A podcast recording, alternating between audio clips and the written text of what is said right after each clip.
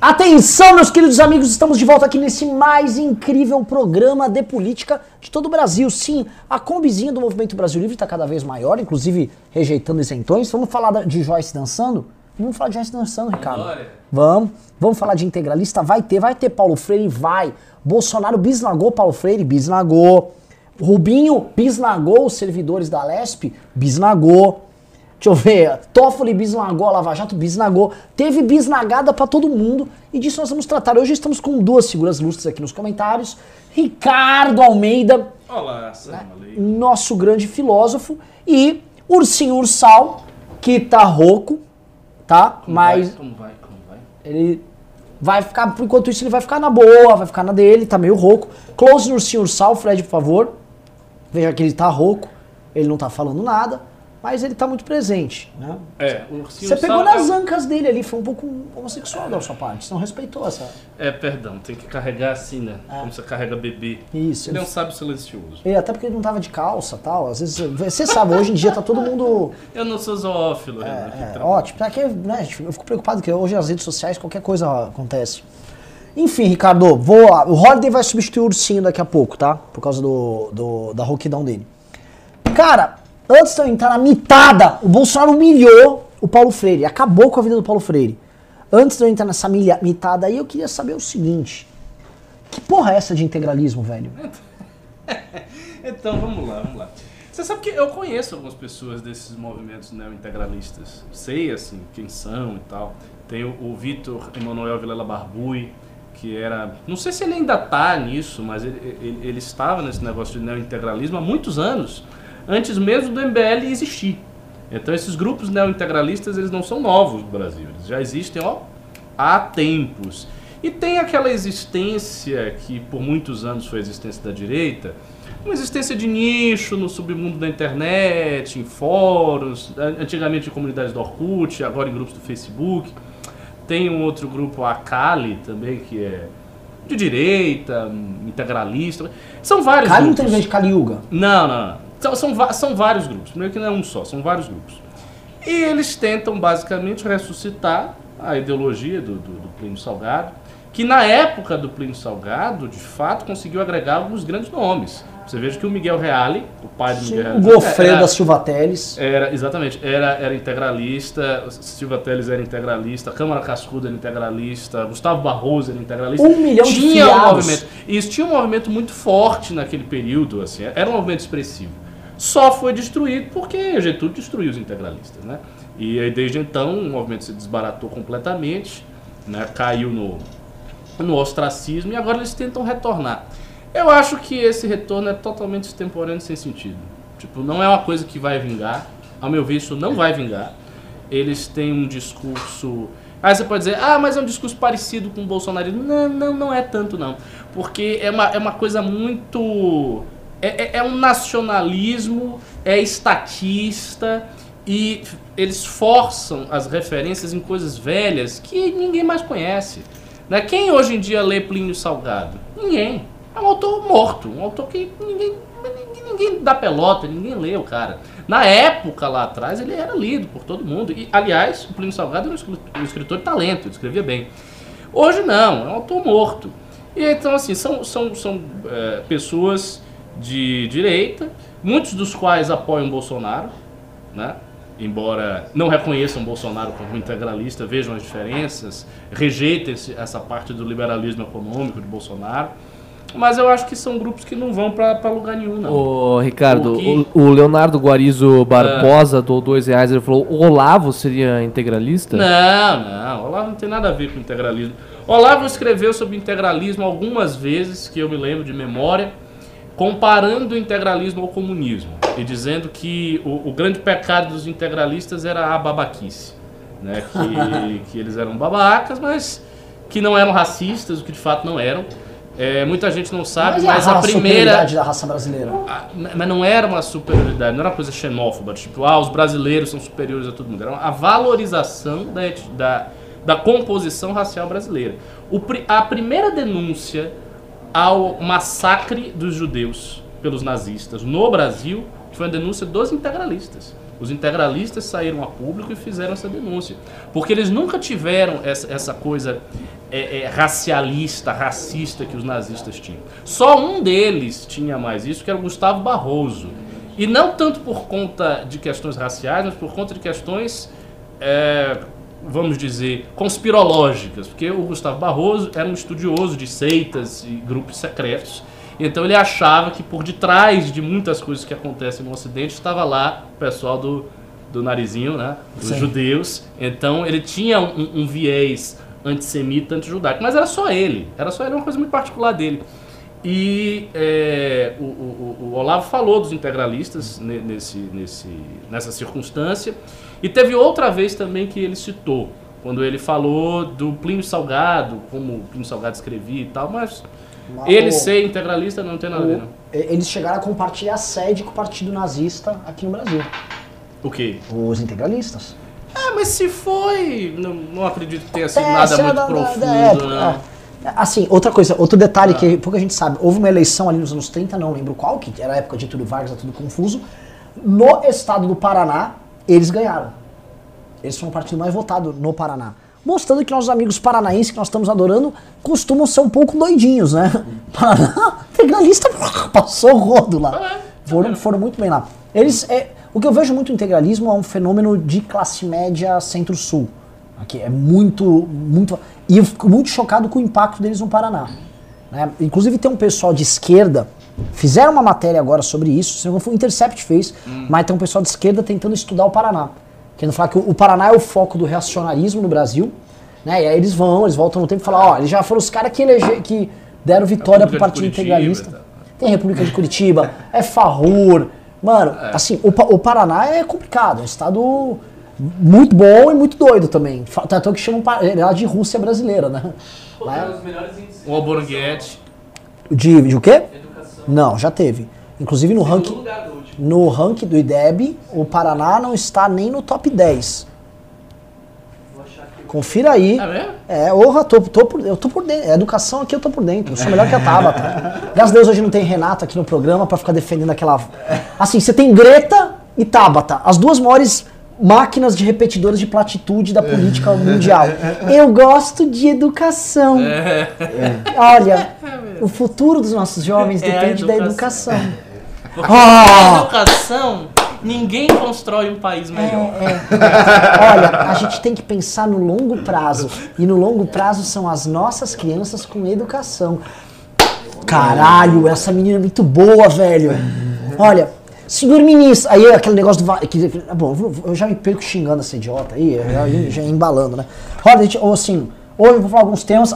Fernando Holliday, nosso vereador aqui. É nóis, é nóis. Tamo aí, tamo na praia. Você substituiu o senhor Sal, que tava aqui fazendo a cobertura Ah, lá. Ótimo. né? Deixa eu comentar um negócio, a gente só falou aqui. é, Temas que hoje que vão ter Bolsonaro, Bisnaga, Paulo Freire, então vai ter Paulo Freire pra você Opa! pintar e bordar. boa? Justiça suspendendo bônus dos servidores da Lesp, né, que vai ser uma delícia.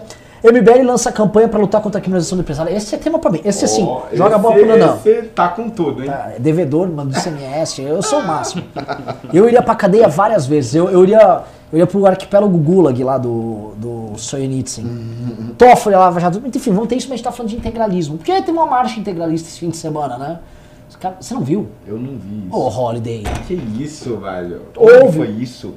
Eu, não foi, foi, foi Ah, por isso vocês estavam falando dos É, integralistas? dos grupos integralistas. Teve marcha que integralista. Que isso? Eles inauguraram em São Paulo. No Paraná? Ah, caramba, aqui? É, mas tinha tipo 15 O que eu ia concluir, concluir é o seguinte: esses movimentos são todos irrelevantes. Eles não têm importância nenhuma, eles não vão ter importância. Eles só vão ter alguma importância se a mídia ficar toda hora dizendo: oh, os integralistas vão voltar! Oh, os integralistas! Oh, Que meu aí você vai gerando Aí interesse. você gera um interesse, você faz a coisa crescer e tal. Fora isto, não vai crescer. São movimentos pequenos que existem desde muito antes do, do MBL, que nunca tiveram organização, nunca foram expressivos, nunca mobilizaram ninguém. Quem mobilizou mesmo foi a direita liberal, a direita que a gente conhece, conservadora Lavete e tal, mas não os integralistas.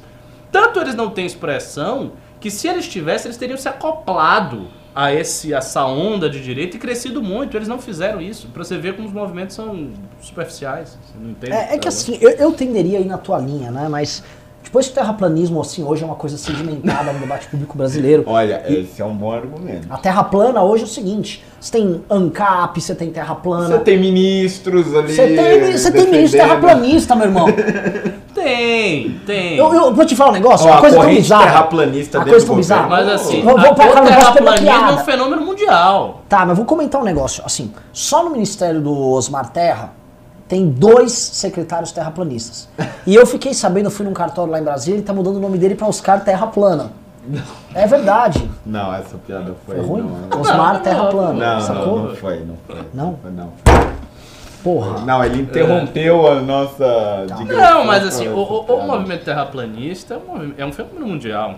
É grande, já era grande, é- já era grande no Brasil, ficou maior ainda, então é bem, é bem diferente dos integralistas. O integralista não vai pra lugar nenhum, você pode ficar tranquilo. É que nem aquele outro movimento que eu até acompanho, conheço várias pessoas que fazem parte, o Nova Resistência. Ah, esse é maravilhoso. Que é o pessoal da quarta teoria política, do Alexander Dugin. Eles topariam vir aqui?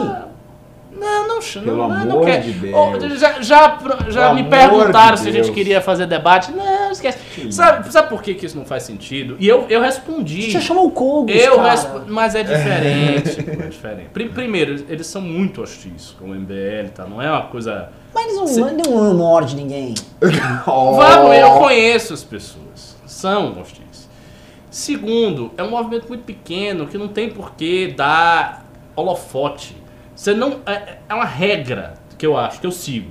Não dê holofote a quem você não quer que cresça. Se você não quer que uma coisa cresça, não dê holofote, não fale do cara. Mas eles são Foi o que a terra... esquerda nunca conseguiu fazer com o Bolsonaro. Falou tanto do sujeito que ele ganhou a presidência aí. Mas eles são terrabolistas, pelo menos. Sim, sim, sim. sim. Ah, tá. Não são olavetes, odeiam Tá, Olavo. tá, Tá. né, tá. tá. Odeiam a gente também. Também. Mas por causa do nosso odeiam aspecto Bolsonaro, liberal. Não, são sensatos, então. São. Não, Odiar o MBL Não, é um da ódio por igual. Agora, com relação ao Ciro, um pouquinho de ódio só. Ciristas. São ciristas. Ah, eles são... Com, com ressalvas importantes. A ressalva da questão da pauta de costumes. Que eles são conservadores em pauta de costumes. Bastante conservadores, reacionários até. Defesa da, da pauta do povo, do folk, não sei o quê. São duguinistas, né? O pessoal. Mas eu conheci muita gente bem inteligente na nova resistência. Nem sei por que tantas pessoas inteligentes resolveram entrar num movimento tão besta. Mas enfim, eles fazem o que querem São os vida. movimentos exóticos que tem hoje. Então eu vou É. começar aqui. A gente já vai pra Paulo Freire. Eita. Que imitada, Bolsonaro bisnaga Paulo Freire. Pois é, o que, que rolou? É o seguinte, né? O presidente Jair Bolsonaro defendeu o fim do contrato com a Associação de Comunicação Educativa Roquete Pinto, a SERP, responsável por gerir a TV Escola. Bolsonaro disse que a TV Escola deseduca. Era uma programação totalmente de esquerda, ideologia de gênero, dinheiro público para ideologia de gênero. Então tem que mudar. O presidente afirmou que o valor da renovação do contrato era de 350 milhões, sem deixar claro o período da vigência. Tem muito formado aqui em cima dessa filosofia do Paulo Freire, esse energúmeno aí, ídolo da esquerda. O presidente voltou a tratar do resultado do Brasil na prova do PISA. Estamos em último lugar, se eu não me engano, matemática, ciência e português. Acho que um ou dois itens somos os últimos da América do Sul. Vamos esperar o que, o que é desse Brasil com esse tipo de educação. Bolsonaro repetiu que não há previsão de mudança em sua equipe. O ministro disse também que as críticas ao ministro da Educação Weintraub são sinais de que ele está funcionando. Fato é, Bolsonaro bisnagou ali o Paulo Freire, disse que não vai re- renovar o contrato com a TV Escola e defendeu o Weintraub. Isso coloca em rota de colisão com Felipe G. Martins, alguns olavetes que estavam lá no Ministério da Educação, e Sim. com quem queria fazer basicamente doutrinação olavista via TV Escola. né? Mas o, o próprio Olavo, ele era a favor da manutenção, é isso? Da TV Escola? Não, o Olavo é a favor do Weintraub. Ele é a favor do... Ele não entrou nesse assunto, pelo que eu vi. Não, ele entrou. Eu- eu- Ele o- entrou? O na TV Escola? Isso. O que o Olavo disse, compart... os materiais que ele compartilhou, estão indicando que essa conversa de cortar a TV Escola, de boicotar, não é coisa do Weintraub. Isso não é coisa do Weintraub, não tem nada a ver com isso. É outra coisa. Então foi, foi esse o posicionamento dele.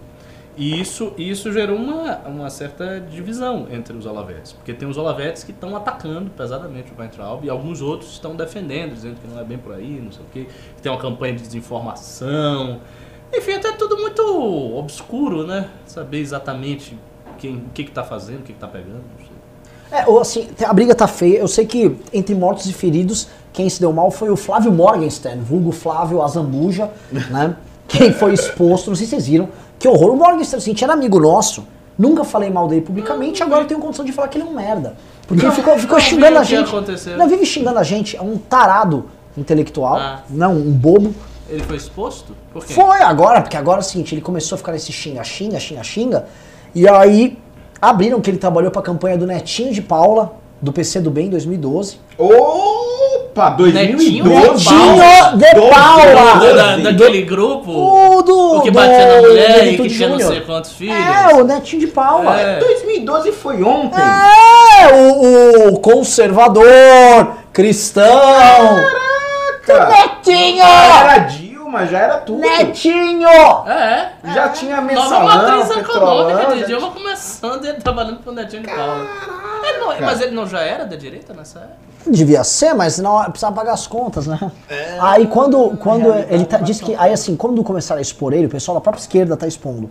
Falaram, não, ele, ele era péssimo no serviço, não entregava as coisas no prazo e justificava que não entregava as coisas no prazo porque ele estava trabalhando na USP, tinha trabalhos para entregar lá na USP.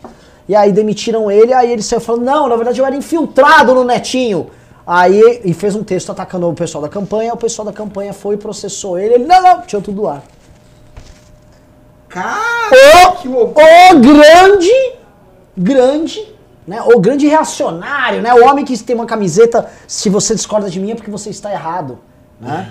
Amigo daquele Felipe Martins, que é um dos maiores farsantes, né? O famoso jabuti. E, Ninguém e sabe o que quem ele tá fazendo. expondo? É a esquerda que tá expondo? é Esquerda e também tem assim, talvez, assim, os A caras direita tavam- vai deixar no arquivo, né? Fazer o ah, já, dele. mas já tá rodando. O Twitter tá só Flávio Morgenstern. É o seguinte, esse- é, esses caras estão todos se matando. Tá um horror.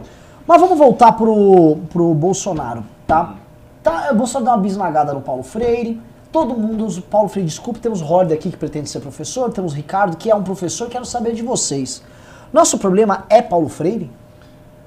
Quer começar? Não, porque eu sou o cara do contraponto. Então ah, tá. Eu, eu, tenho posso contrapor alguém. Isso eu acho que você naturalmente fará um contraponto, porque eu me lembro que eu já dei essa opinião e você fez um contraponto. Exatamente. Eu acho que não tem nada a ver.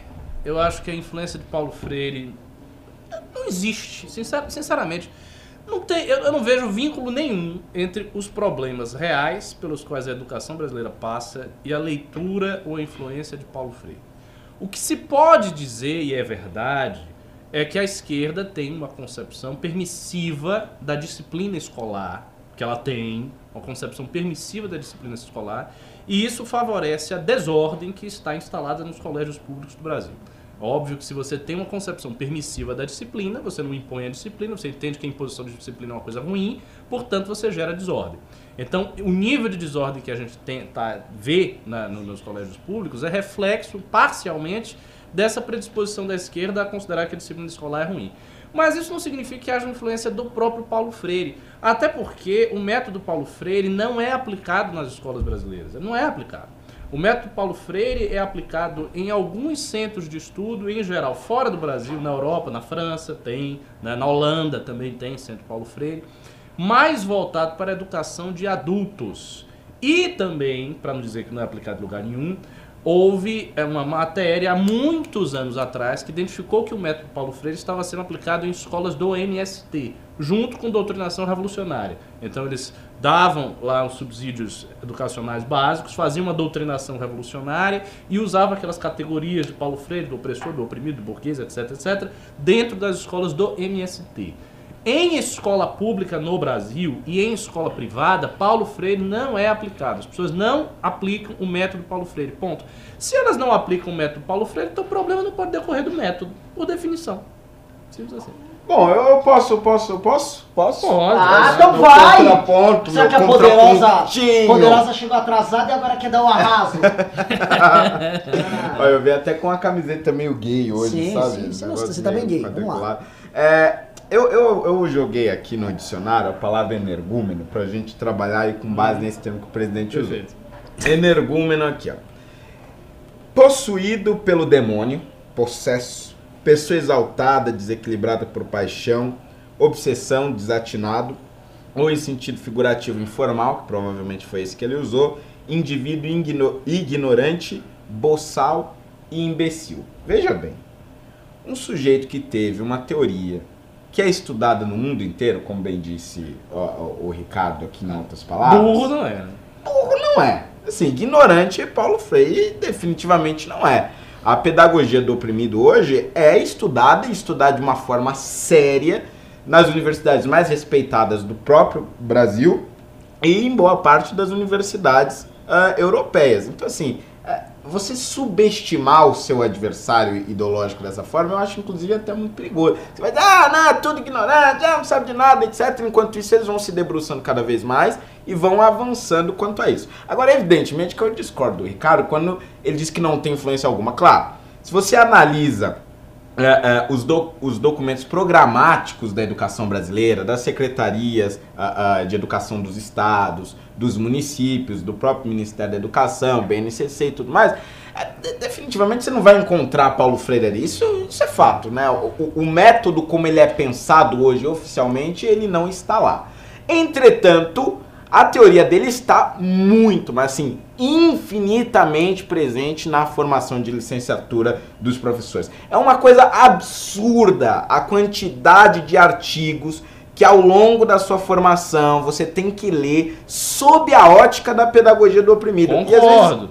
E às vezes nem é, nem é a, a fonte direta dele, não é um texto do Paulo Freire, mas são pensadores que pensam de uma forma muito semelhante eh, como a dele, que enxergam a, a lógica da luta de classes dentro do sistema de educação e principalmente dentro da escola pública, e portanto aquilo vai entrando na cabeça do aluno de, de licenciatura de forma que muitas vezes ele não sabe que está ah, ah, pregando ou tendendo a uma tendência freiriana, digamos assim, mas ela está ali embutida, ela está implícita na sua formação e, portanto, quando ele entra na sala de aula, ele acaba passando aquela visão. Mas veja bem, eu estou me referindo aqui à visão de mundo, não ao método de ensino. Que aí eu, eu realmente concordo. O método de ensino, a pedagogia enquanto método, ela não é aplicada dentro da sala de aula. Mas essa visão de mundo, de luta de classes, de que existe uma elite que domina a escola pública e que essa elite que domina a escola pública não quer que aqueles alunos cresçam e que, portanto, eles têm que lutar contra aquele sistema e o que os professores e os alunos são agentes nessa luta de classe, esta mentalidade ela está presente na sala de aula. Daí isto ser o problema da falta de qualidade de ensino, aí claro, eu discordo completamente. A gente tem uma série de outros problemas gravíssimos uma péssima gestão, assim, uma coisa absurda na, na gestão pública, né? a quantidade de dinheiro que nós gastamos ali, ah, ah, e quando você olha o retrato da escola pública, eh, parece que você está falando de coisas completamente diferentes, né? o valor não bate com a qualidade que você tem, mas que a tese freiriana está presente dentro da sala de aula, isso definitivamente, a meu ver, está. Não, eu concordo com você, eu não discordo de você. De fato, a, a leitura de Paulo Freire faz parte da formação de pedagogia. O pessoal que sai da faculdade de educação o Paulo Freire. Porque tem lá. Mas não só lê o Paulo Freire. Geralmente, Paulo Freire, Vygotsky, Emília Ferreiro, Piaget. tem Pa- Piaget, tem uns pedagogos brasileiros também, da, da- é, é, é, Sa- Sa- Saviani, Ah, acho que é sim, Saviani, sim. Saviani, que é muito, muito, muito lido. Sempre tem texto de Saviani para o pessoal de educação. Isso de fato acontece, eu não nego.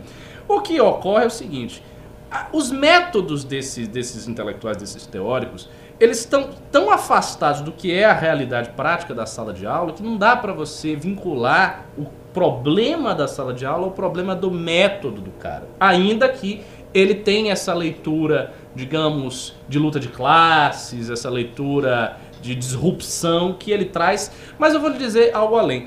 Ele não traz essa leitura por causa do Paulo Freire. Ele traz essa leitura porque existe uma hegemonia de esquerda na universidade como um todo, muito forte na área de educação, que vai se imprimir, que vai se estabelecer na alma de quem está lá, independente dele ler Paulo Freire. Se fosse retirado, por exemplo, se, ah, vamos retirar Paulo Freire do currículo, não vai ter mais Paulo Freire, é uma linha de Paulo Freire. Quem for próximo a Paulo Freire do ponto de vista teórico vai desaparecer do currículo de educação. Ainda assim, os professores sairiam com a mesma visão, porque essa visão ela é mais fundamental do que a leitura de Paulo Freire. Era uma coisa da hegemonia de esquerda, do pensamento de esquerda que circula lá. Então, independente de ter Paulo Freire ou não, eles, os professores de educação vão ser majoritariamente de esquerda, sendo de esquerda vão achar que a escola é um instrumento de reprodução da ideologia burguesa, vão achar que existe uma tensão de autoridade entre o aluno e o professor, vão achar tudo isso. E, por outro lado, não, também não vão aplicar o método Paulo Freire nas escolas, porque não é esse o método que é aplicado.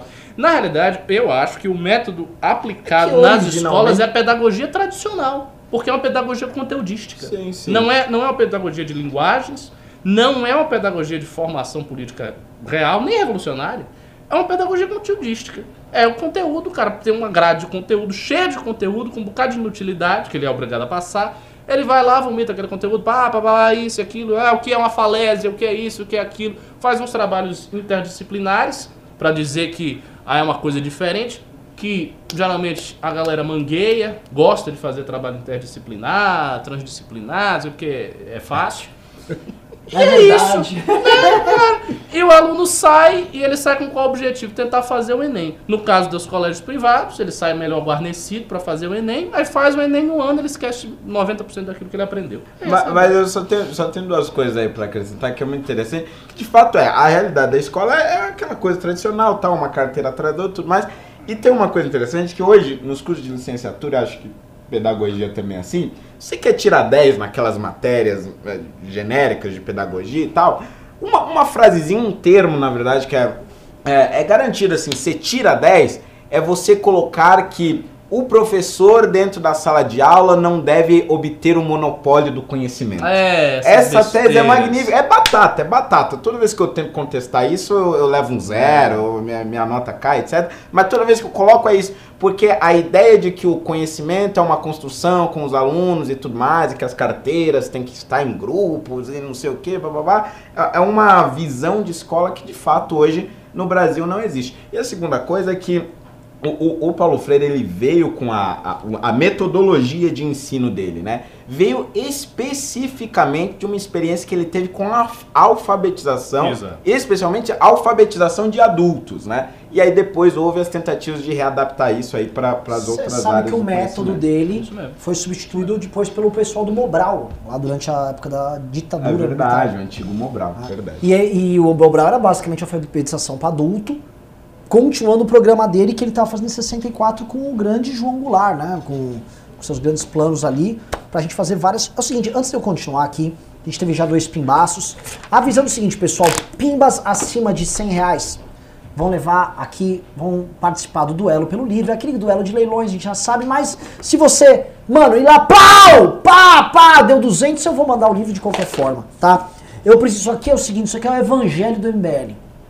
É Isso aqui conta a história da bagaça toda, e depois de você ler um livro, se você não virar uma pessoa melhor, se você parar de fugir dos seus problemas, tal, eu dou esse dinheiro de volta pro MBL. Gostei de você como coach. Entendeu? Vai virar uma pessoa melhor se ler Você vai virar a gente melhor. Du- duas coisas precisam fazer. Vamos Não é pimbar possível. aqui, porque. Meu irmão, que mês difícil. É, difícil. Preciso que você pimbe. Preciso que você vá no Contribua do MBL e se torne um doador recorrente do Contribua, mbl.org.br Contribua. E a terceira coisa que eu preciso é compartilhar essa live. Estamos com quase 800, tá aqui no começo, chegando na metade. Quero bater pelo menos 950 Que hoje. isso? Que Pelo ousadia menos. sua? Final de ano, Que ousadia. a audiência cai, mas eu não quero saber, Holiday. Oh, isso, oh. Eu, tô, eu, eu quero. Que isso? Eu tenho esse direito. Respeita a audiência. Não, não, eu quero. Por favor, compartilhem. Se todos vocês compartilharem, vai dar bom. Vamos É, compartilhar? Renan, tivemos um pimbaço aqui já, eu vou aproveitar pra ler. Ele tá querendo levar o livro, ele doou 100 reais, Renan. Hum. Teve dois já, né? O Gabriel Filete, ele doou 100 reais e falou: Salve a todos, espero ganhar o livro para poder ler algo bom sobre a política. Porque tudo que leio na política ultimamente é nauseante. Vi de entrevista de Dias Toffoli na Folha. Tem que ter muito estômago e coragem para enfrentar esses hipócritas canalhas vagabundos. Eu gostei que ele falou hipócritas, com um acento circunflexo. É, vagabundos. É, e vagabundos. É. Ah.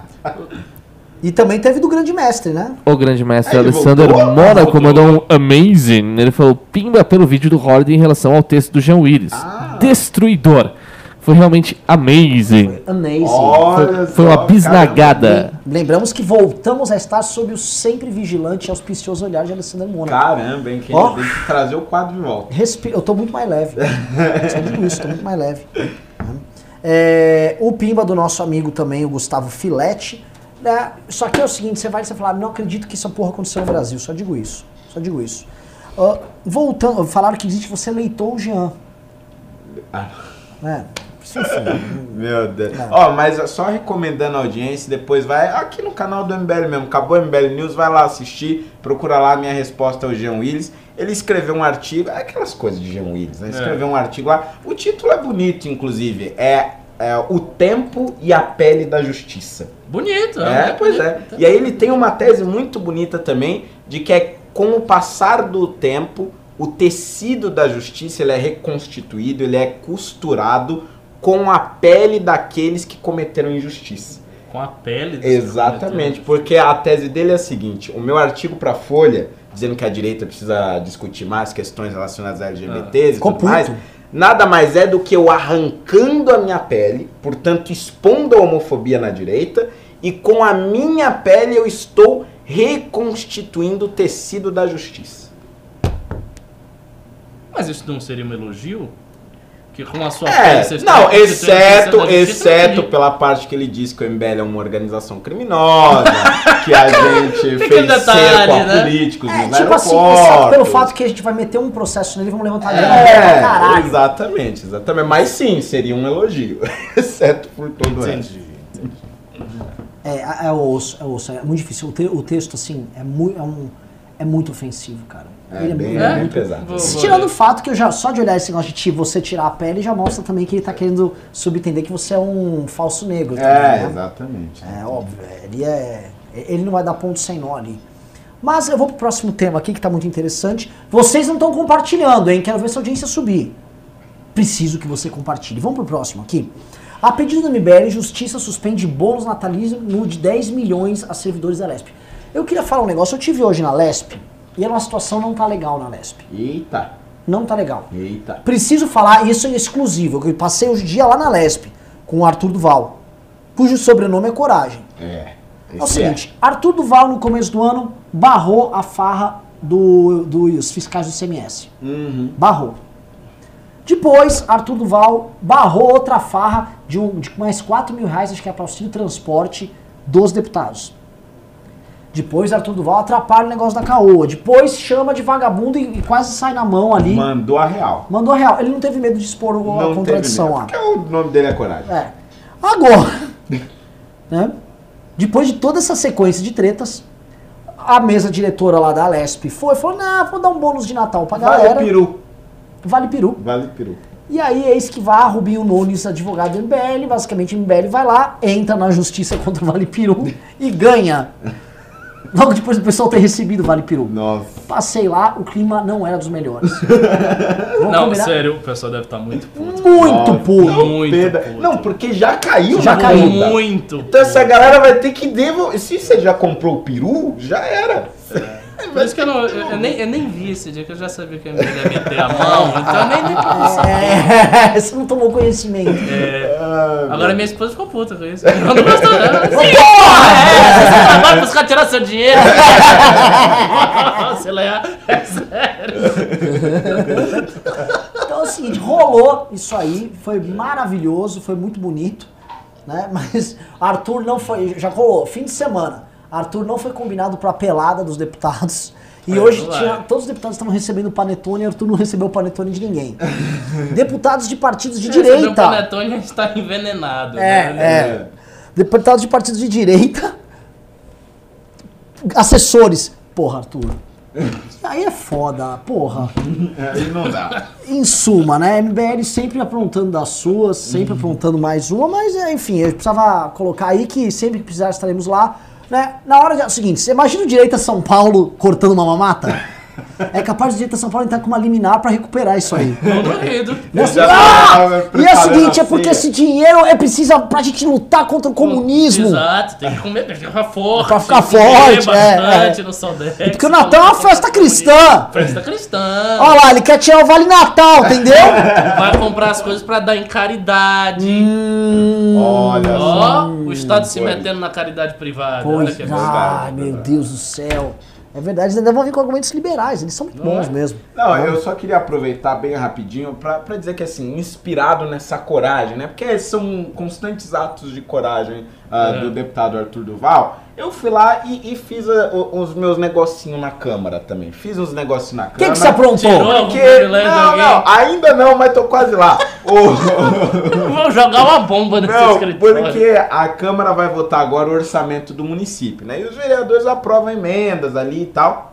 Então eu apresentei uma sigela emenda, cortando nada mais nada menos do que 90 milhões do orçamento da Câmara Municipal Nossa. e destinando esses 90 milhões para a segurança pública. Isso e foi ainda maravilhoso. hoje, exatamente. E ainda hoje, essa semana, a gente vai ter ali a última semana de votações dos projetos de vereadores, então você tem que escolher o projeto que você tem que ir para a pauta e tudo mais. E o projeto que eu escolhi foi um projeto de auditoria dos servidores, que nada mais é do que o seguinte: se é aprovado, evidentemente, a prefeitura vai ser obrigada a fazer uma auditoria externa para saber quais servidores estão sendo produtivos, quais não estão, e vai ter que publicar um relatório dizendo se o que ela está gastando realmente vale pela efetividade dos servidores. Os sindicatos municipais já começaram a se mobilizar, deve ter uns protestinhos aqui a colar, mas é tudo isso o quê? Inspirado na coragem. Não, maravilhoso, Coragem, maravilhoso. coragem, maravilhoso. tudo E o seu é bem interessante porque você faz essa transferência de recursos e você ainda destina. É, destino. Ou seja, não é tem que eu como- simplesmente cortei. Não tem como o cara abrir a boca e dizer, ah, mas esse dinheiro. Não,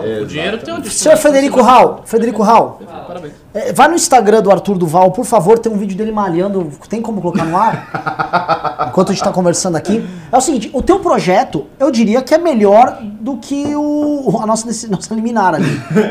Porque economiza mais e destina para uma área que é uma área importante, que é a segurança pública. Sim, sim. né?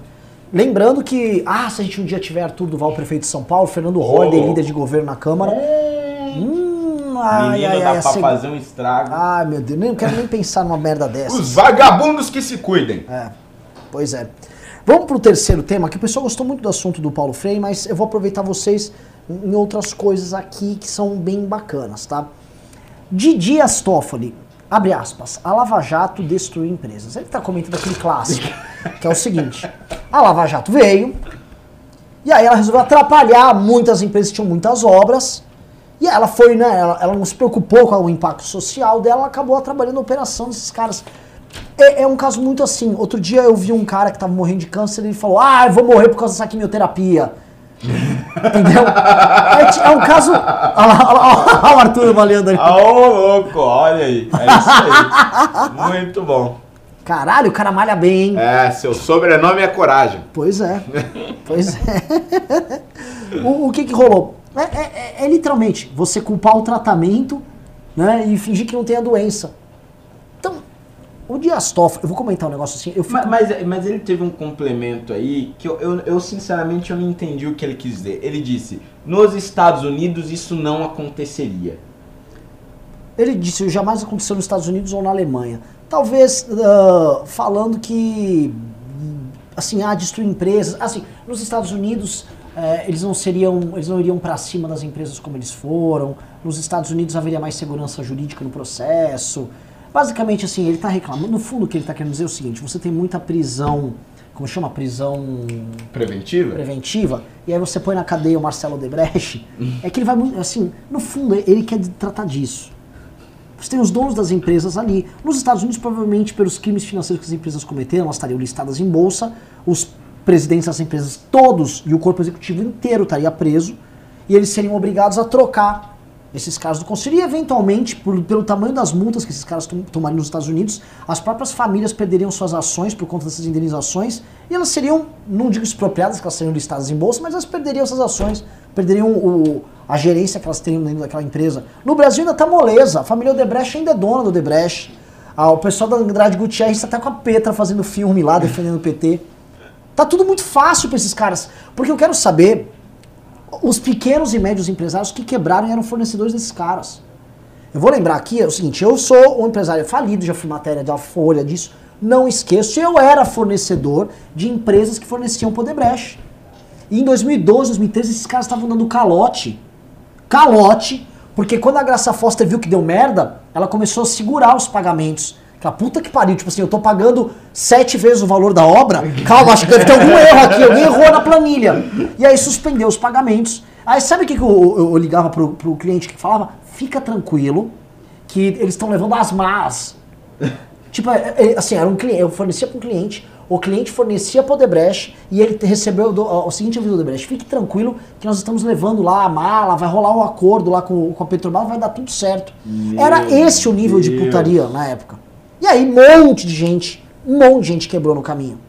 Isso o Dias Toffoli não fala. Não, e o pior de tudo é o seguinte: o STF está no presente momento destruindo as empresas. Sim, Sim, Ah, é quer dizer, verdade! Isso Quer dizer, no momento exato que o Supremo Tribunal está criando um negócio para prender os empresários, que é uma coisa completamente absurda, não tem respaldo nenhum na doutrina, aí chega o Dias Toffoli e diz, ó, o problema com as empresas é a Lava Jato.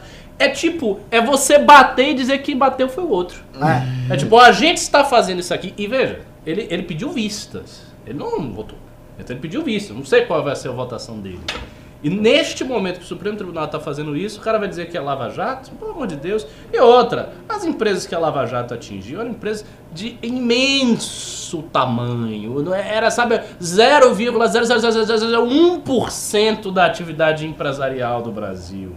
Né? Dizer, dizer que a Lava Jato está prejudicando o empreendedorismo do Brasil. Né? Quer dizer, o problema das empresas brasileiras é a Lava Jato, que atingiu meia dúzia de empresas apaniguadas com o Estado, que inclusive fizeram a sua fortuna em cima da destruição de todas as outras empresas abaixo delas. sim. Porque é assim que você faz quando você se vincula ao Estado. Quando você cria uma situação de ultrafavorecimento pelo Estado, o que você está fazendo, a empresa que está fazendo isso, é o seguinte: ela está burlando a livre concorrência, destruindo o princípio da livre concorrência, que garante que as empresas possam florescer, e matando todas as empresas que estão abaixo de você. Então a declaração dele é uma estupidez. E Eu fico petista a puto. declaração. Eu fico, eu fico, eu fico tonto com esse tipo de coisa. Porque é, a, a forma como esses caras estão fora da realidade e fora do mundo normal é assustador. Eu sei, eu estou em alguns grupos de WhatsApp. Você sabe que quando o MBL fez aquela meia-culpa, todo bonitão, né, eu fui tacado em um monte de grupo. é, não é nem isentão, isentão somos nós. Aquele, aquele cara que bate em todo mundo. É um grupo assim, no fundo, são pessoas de esquerda, que não podem se assumir de esquerda, mas que ficam ali. Aí é assim, um dos maiores tesão, tesões deles é não, a Lava Jato criou um impacto irresponsável sobre grandes empresas. No fundo, essas pessoas são amigos do Marcelo Debrecht, são amigos do pessoal da Andrade Gutierrez, do pessoal da OAS.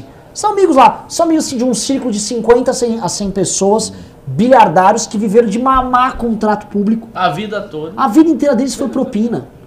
A que, vida...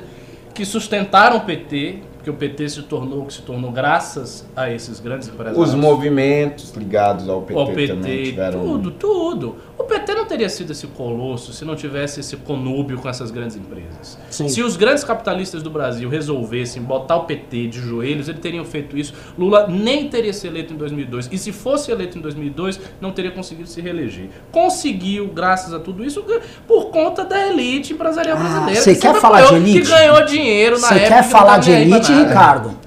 Se quiser, eu começo também. Se quiser, eu comento, porque assim... Não, a gente tá numa bancada aqui que é uma bancada meio revolucionária. né? nós, somos a bancada trotskista do MBL, tá? Eu diria que o Holiday é, é o, é o mais, assim, tranquilo. Ô, louco. É, imagina. Você, assim, eu vou te falar um negócio, cara. Hoje, eu considero, pelo, pelo nível de engajamento que gerou as redes sociais, esse fenômeno da direita no Brasil, eu acho impossível você ter um, um neoconluio de empresários que não sejam, assim, notadamente ligados ao Estado. Tipo, o Modebrecht tá cagando a opinião, opinião pública. Agora, você tem um grande varejista, você tem o antigo dono da Gradiente vindo, indo ser ministro do PT. Eu acho quase impossível. É do PT, tá difícil. Vai Porque ser- o sentimento antipetista ainda é muito forte. Esse cara que se ligar ao PT, a empresa dele vai ser carimbada e vai. Olha o que a Magazine Luiza sofreu. Agora eles estão bombando na bolsa, mas olha o que esses caras sofreram. A elite brasileira, quando não tinha fiscalização das pessoas, começo da década passada, só fez bosta. Assim, olhando em retrospectiva a década passada, o que a elite brasileira fez, porque assim, eles bancaram bancaram o game petista até o fim. Eles foram até o fim mamando junto com o BNDES, sentando dinheiro público e cagaram. Você teve só política keynesiana, desenvolvimentista do meio pro fim da década passada. Eles, vambora, tô dentro, tô junto, vamos gerar emprego. Cara, e, e cagaram. Tinha corrupção e cagaram, não foda-se, vamos, vamos, vamos, vamos. Essa elite tinha que passar a guilhotina na cabeça desse bando de vagabundo. E eu não tô, eu tô falando de elite empresarial, vou dar nome aos bois, elite empresarial, nossa. Tô falando de elite política, de elite jurídica, elite intelectual. Toda essa gentalha, toda essa escória tinha que se Como diz a frase do Bolsonaro, fia, blá blá blá e acabou. Tinha. É a elite mais porca, mais canalha. Eu, eu tenho. Ah, você tem ódio? Eu tenho ódio dessa gente. Eu tenho ódio profundo. Assim, é um, ó- é, é- é um ódio dos mais escrotos que eu tenho. É, a Marilena Chauí. A Marilena tem da- ódio da classe média. É, ele é da Porque a classe Marilena é dessa elite. Ó, só falar, comecei a falar que eu dei elite, a audiência começou a subir. Vamos xingar a elite aqui! Muda o título aí. Nossa elite é uma merda. Pode botar, Fred. Nossa elite é escrota, Ricardo. E assim, fazer tipo, um programa com máscara do Coringa. Não, não, mas assim. Mas é mesmo. É, é- é de uma escrotidão. É de uma escrotidão que assim. agora, por exemplo, boa parte dela agora gosta do Bolsonaro, né? Ela vai crescer com o Guedes, agora gosta. Ela não sabe o que quer essa elite. Ela quer dinheiro no bolso.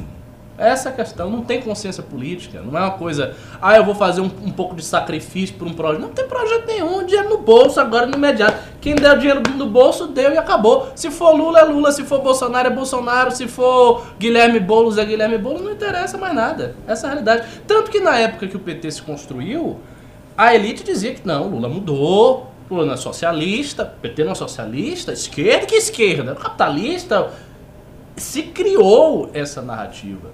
E a direita, que na época era bem pequenininha, ficava sozinha, isolada, com setores da classe média que já não gostavam de Lula, que sempre tiveram uma aversão a Lula. Ficava só essas pessoas, tipo o Reinaldo, o Olavo, uma meia dúzia, o Mídia Sem Máscara, não sei o quê, o Maynard, que depois entrou também, uma galerinha de classe média. Eram estas pessoas denunciando as patifarias de esquerda do Lula.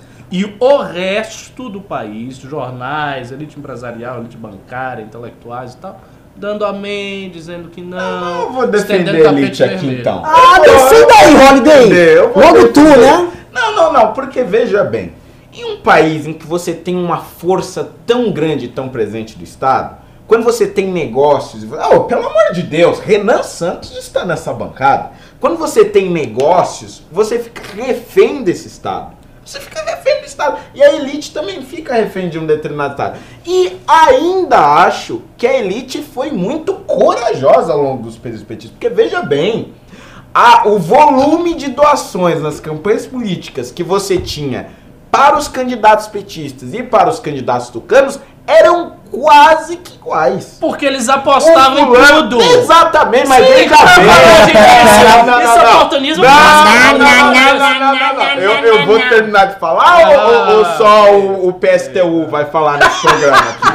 É só o PCO que vai falar agora. Não, porque se a elite tivesse realmente se vendido ao petismo, como vocês estão dizendo, não teriam doado o que doaram pro Aécio em 2014, não teriam doado o que doaram pro Serra em 2010, não teriam doado o que doaram pro Alckmin em 2006, ainda teve as doações gordas que a Marina recebeu em 2010, em 2014, que Eduardo Campos em 2014 recebeu gordas doações. Se não tivesse acontecido aquele acidente, talvez pudesse ter ganho as eleições. Então veja bem, a elite ela, ela estava preocupada com as retaliações que poderia sofrer advinda daquele que tivesse no poder as ah, tivesse o, o poder nas mãos. Veja bem, é uma questão de sobrevivência, pelo amor de Deus. São várias camadas de erro que eu pego. A primeira São- camada é a seguinte: Ah. você tá falando das doações por dentro, né, Holiday? Não, é.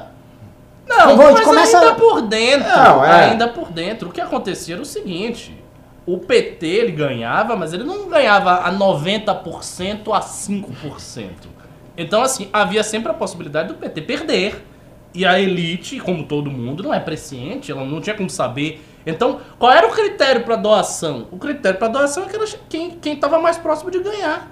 E isso mostra justamente uma ausência total de projeto. Porque era dinheiro para todo mundo. Todo mundo, todo mundo que tem chance de ganhar, ela dava o dinheiro proporcionalmente à chance que elite vinha. democrática. Que democrático, pelo amor de Deus, pelo amor de Deus. Claro olha- que é. Segunda coisa, é, o que aconteceu no governo petista, em especial no- nos dois mandatos do Lula, não foi simplesmente você manter as regras do jogo e deixar a economia correr. Não. Havia um projeto explícito de você criar campeões nacionais, grandes empresas que, que, que iriam ser detentores do monopólio de determinados setores ou uma fatia muito grande desses setores, e essas empresas iriam gerar emprego e fazer o, o Brasil crescer. As empresas que doaram isso tanto, eles estavam visando isto. Elas não estavam visando simplesmente garantias jurídicas formais para manter a atividade econômica como todas as outras. Elas estavam visando explicitamente uma posição privilegiada. Fernando e tiveram. Holden.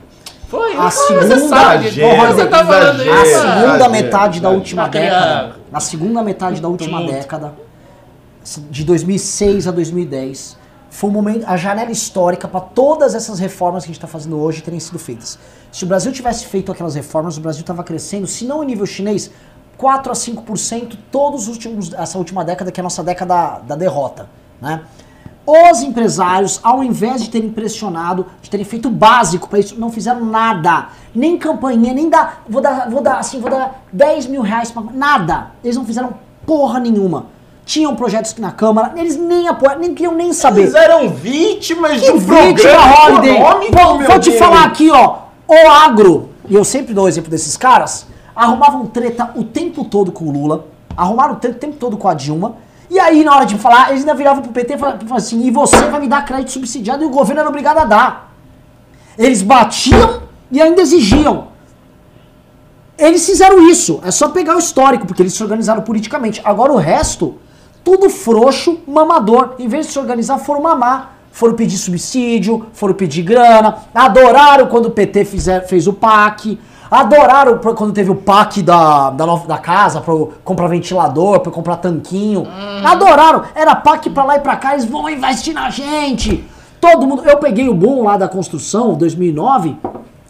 Era casa pra todo. É casa, casa, nunca entregava as casas. Todo mundo saiu tomando calote, mas foda-se, o empresário tá produzindo aqui, outro tá pegando dinheiro. Rolou de tudo.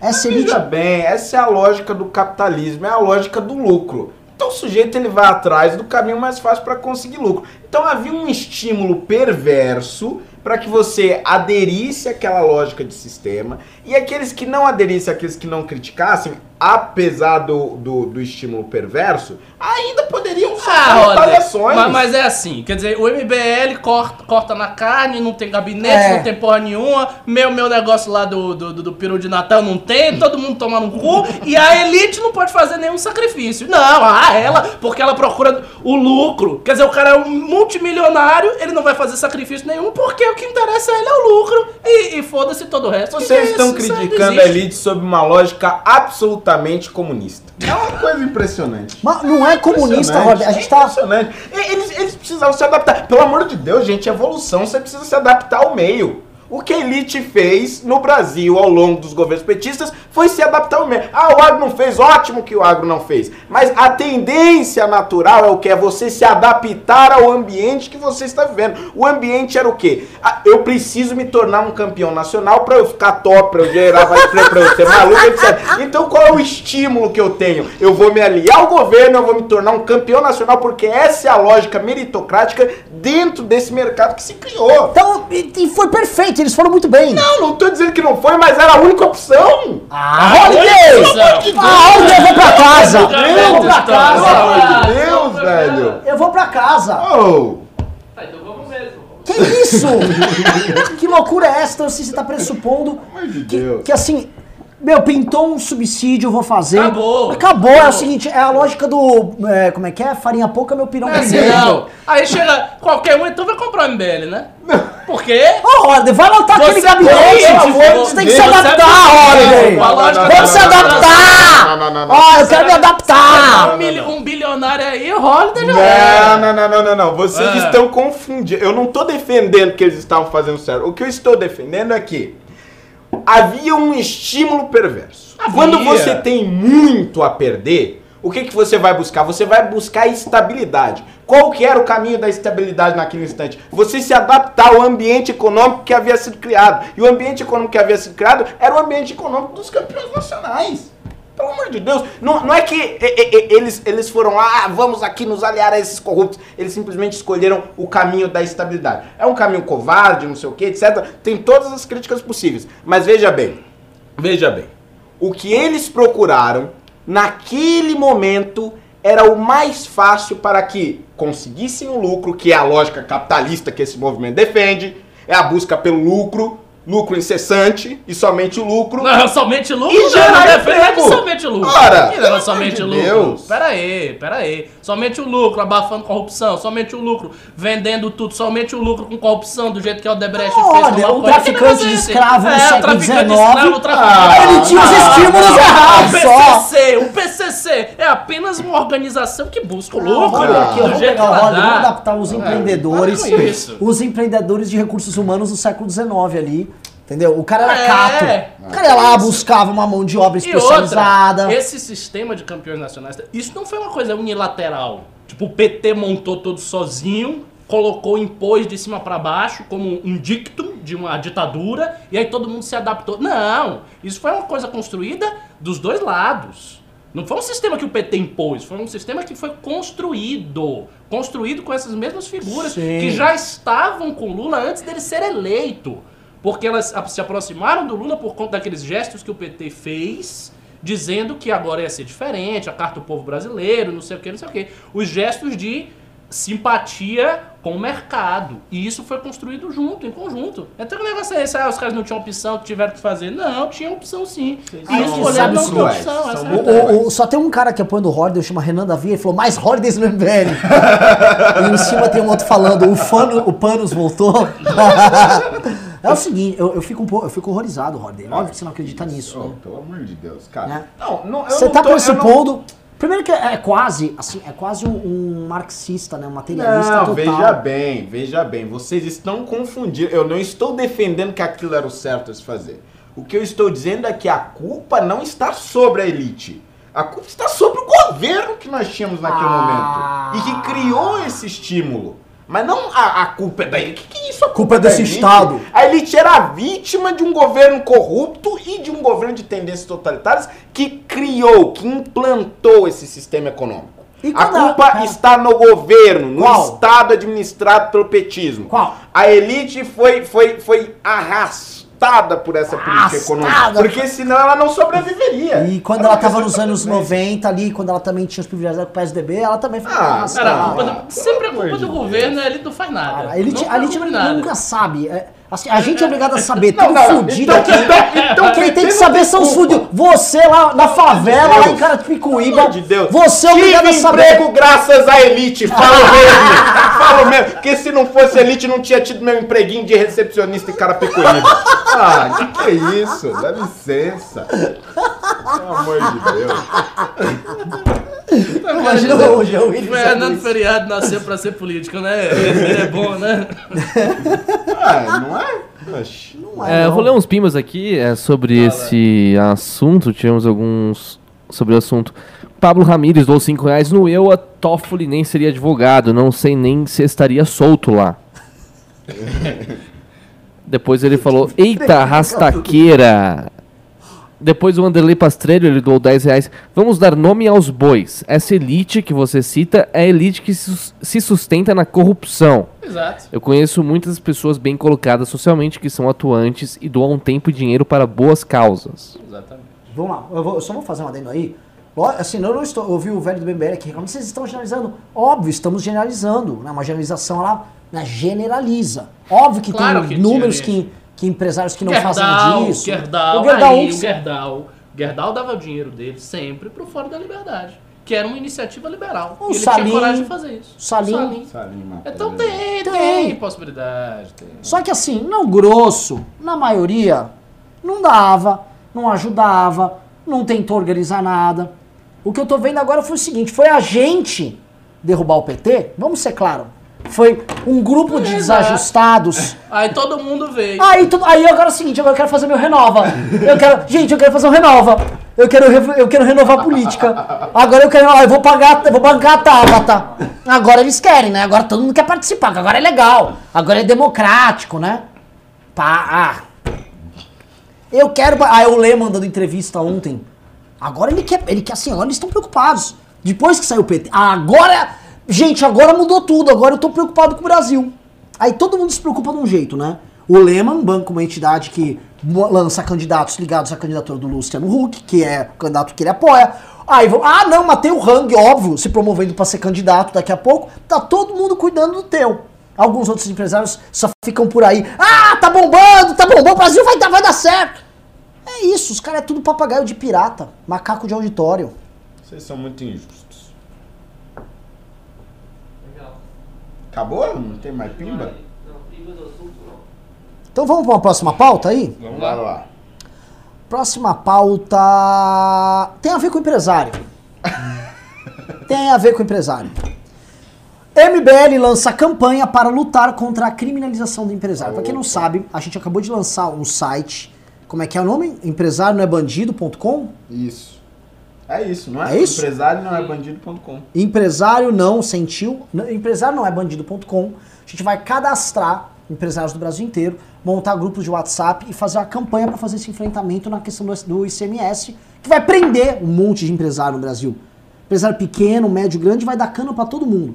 Então a gente vai se organizar para entrar com o PL, para passar o PL. O Kim e a nossa deputada Patrícia Ferraz estão prontos para começar a pegar isso aí.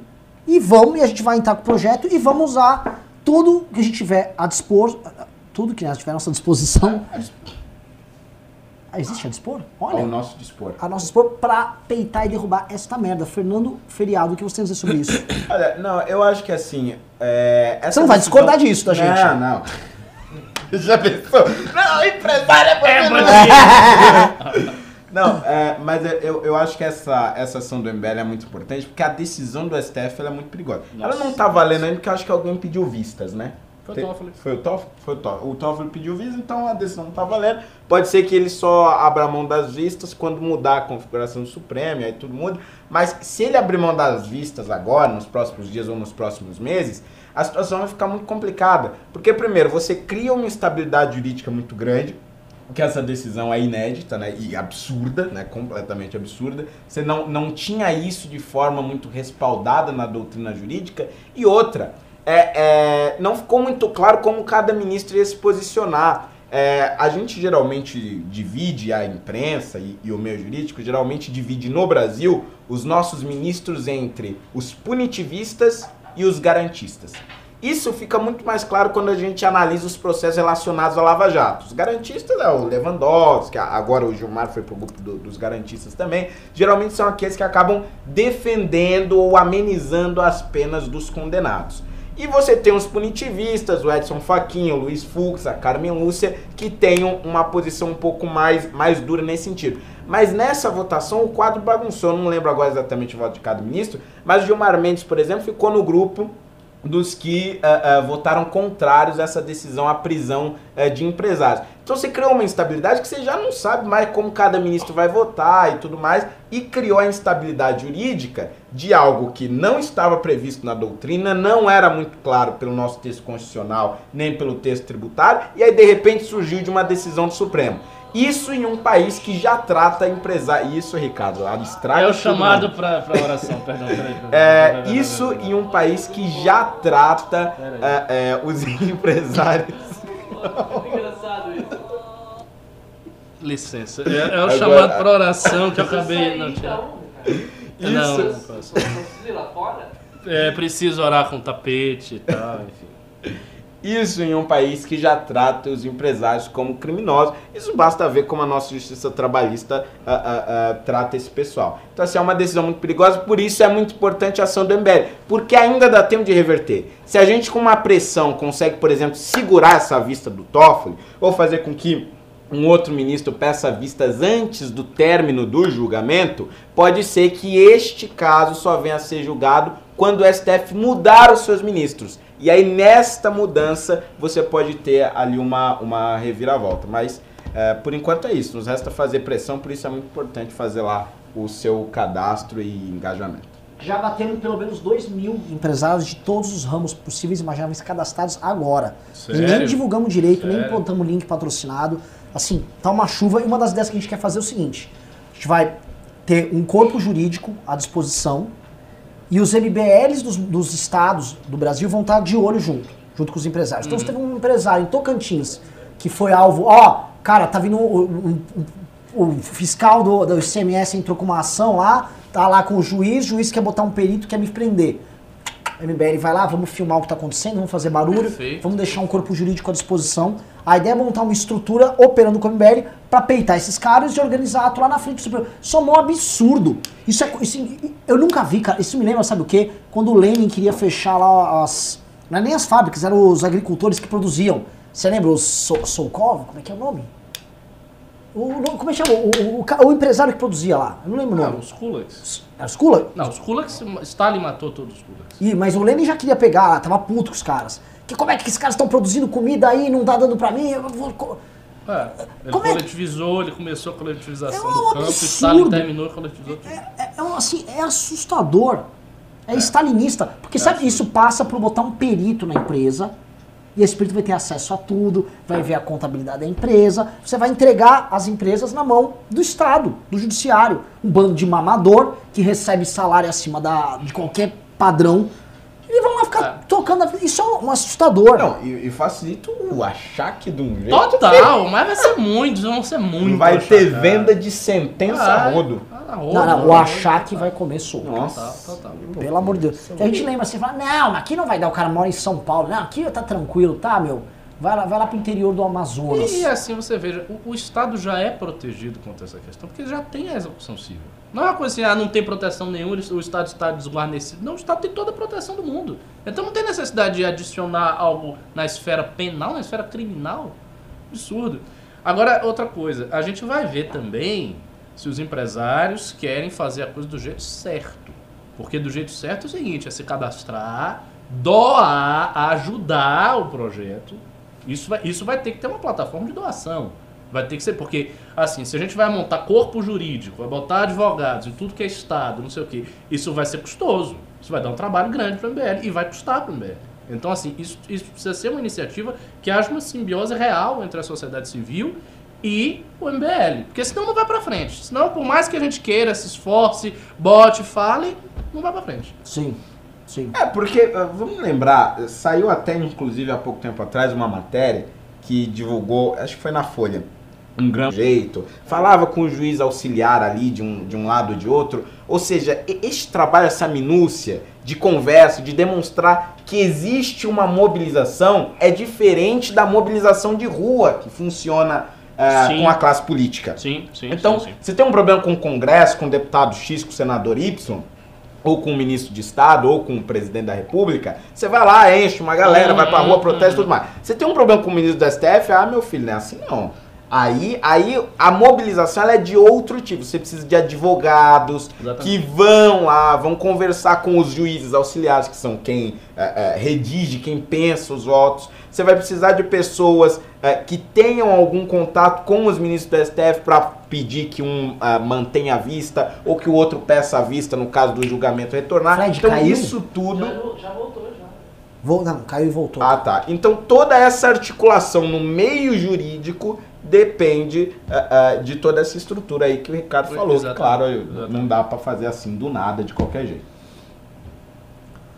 Pois é, pessoal, assim, pessoal dos pimbas, por favor, galera, precisamos de pimba aí, concorrendo ao livro, tá? Precisamos de pimba nessa bagaça. Precisamos de pimba pra eu fechar o mês, pra eu fechar o aninho, pra eu botar Ricardo tá puto que o Rubinho cortou o bônus lá da Lesp. Não é? A Ricardo quer panetone, porra! É, pois é, cadê Panetoninho. Panetone? Panetoninho. É, vou ler mais uns pimbas aqui. Tivemos a Priscila Merizio, ela doou 5 reais. Galera, faz uns dias que enviei um e-mail pra vocês, creio ser importante, sobre um esquema doutrinário petista envolvendo verba pública. Onde? Bom, se mandou. Ah, manda, não- faz, não- te não manda falou no aqui. Instagram, Renan Santos MBL, manda lá, eu vou pegar e eu repasso aqui. Melhor coisa, assim, pra andar, joga no meu Instagram que eu já. Isso aí, vai já tudo, dou, vai na já, fé. já- Leonardo Guarizo Barbosa doou 2 reais. Vocês só chamaram o Cogos porque ele é fofinho. Imagina, o Cogos, puta bravão, pô. Ô, Xingou a gente aqui o programa inteiro. Um dia sem pão de alho é um dia em vão, doou 5 reais. Que história é essa de Renato Batista, vereador? Deus nos abandonou. as pessoas adoram Renato. Sacanagem. Sacanagem. O Renato tem muitos haters entre o, pessoal. É sempre, é sempre esse, na verdade, eu acho. Que isso? Deve ser porque ele fica defendendo a Tabata aqui. Ah, Olha. Olha só. E ele acha que dá voto. Bom, depois o Pablo Ramírez, ele doou 5 reais, ele falou do Arthur, ele falou que o Arthur é foda mesmo, não é à toa que tem direitista sem audiência louco pra roubar ele do MBL. Ah, o que mais tem? Esse ano o que a gente mais via era, tipo assim, tipo assim o, o Alan dos Santos. Ei!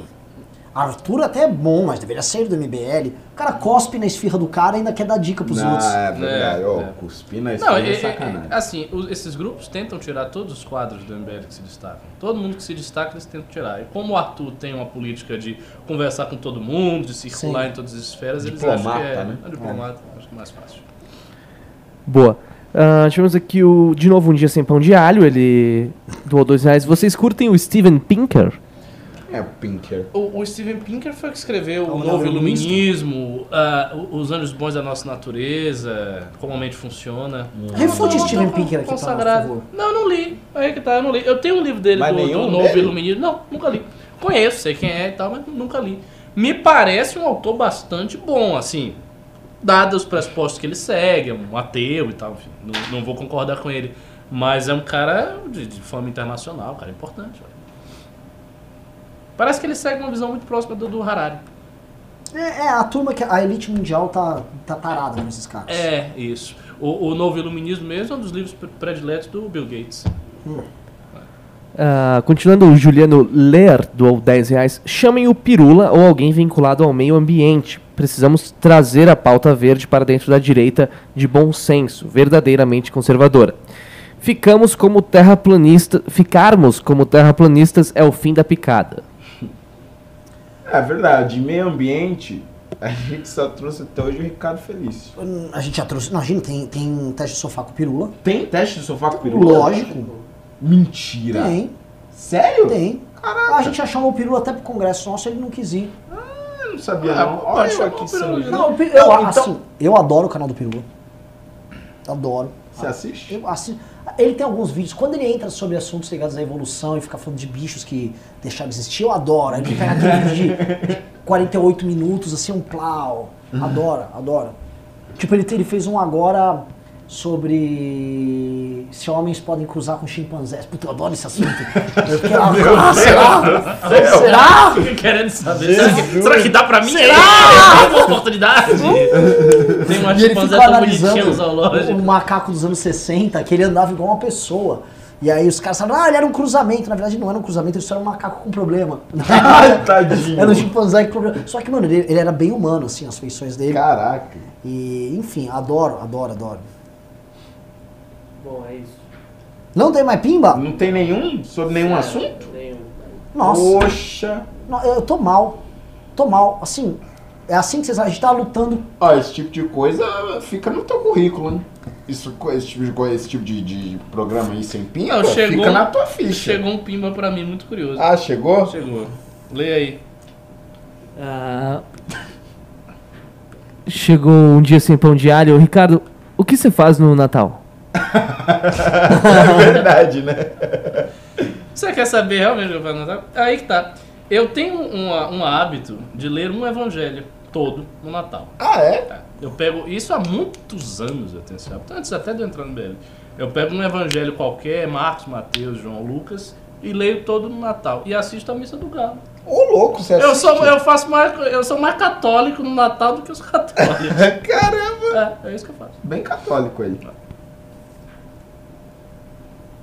Beleza, é. Não tem mais pimba? Então eu vou reclamar. Ah, Seguinte, o André Albuquerque acabou de mandar 7,90. O que vocês acham do Jordan Peterson? Peterson. Peterson. Peterson. Eu li lá. Jordan ó, assim, Peterson. Vamos cada um dar uma Peterson. opiniãozinha? Você já viu? Eu, eu não vi, eu não vi. Não. Eu vou falar o seguinte, Jordan Peterson é, tem uma perspectiva política bem interessante. Ele tem. Todo mundo fala que todo mundo já dá de graça que ele é um cara da direita. Ele tem inúmeras críticas ao campo da direita. Ele é um cara, por vezes, imprevisível, um cara até difícil de, de lidar. Vejo vídeos dele, vejo a forma como ele lidou, inclusive, numa treta recente agora. Alguém lem- lembra aqui nos comentários?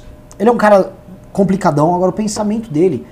Muita gente, infelizmente, comprou o vídeo dele, o livro dele lá dos 12, 12 lições pra vida achando que era autoajuda.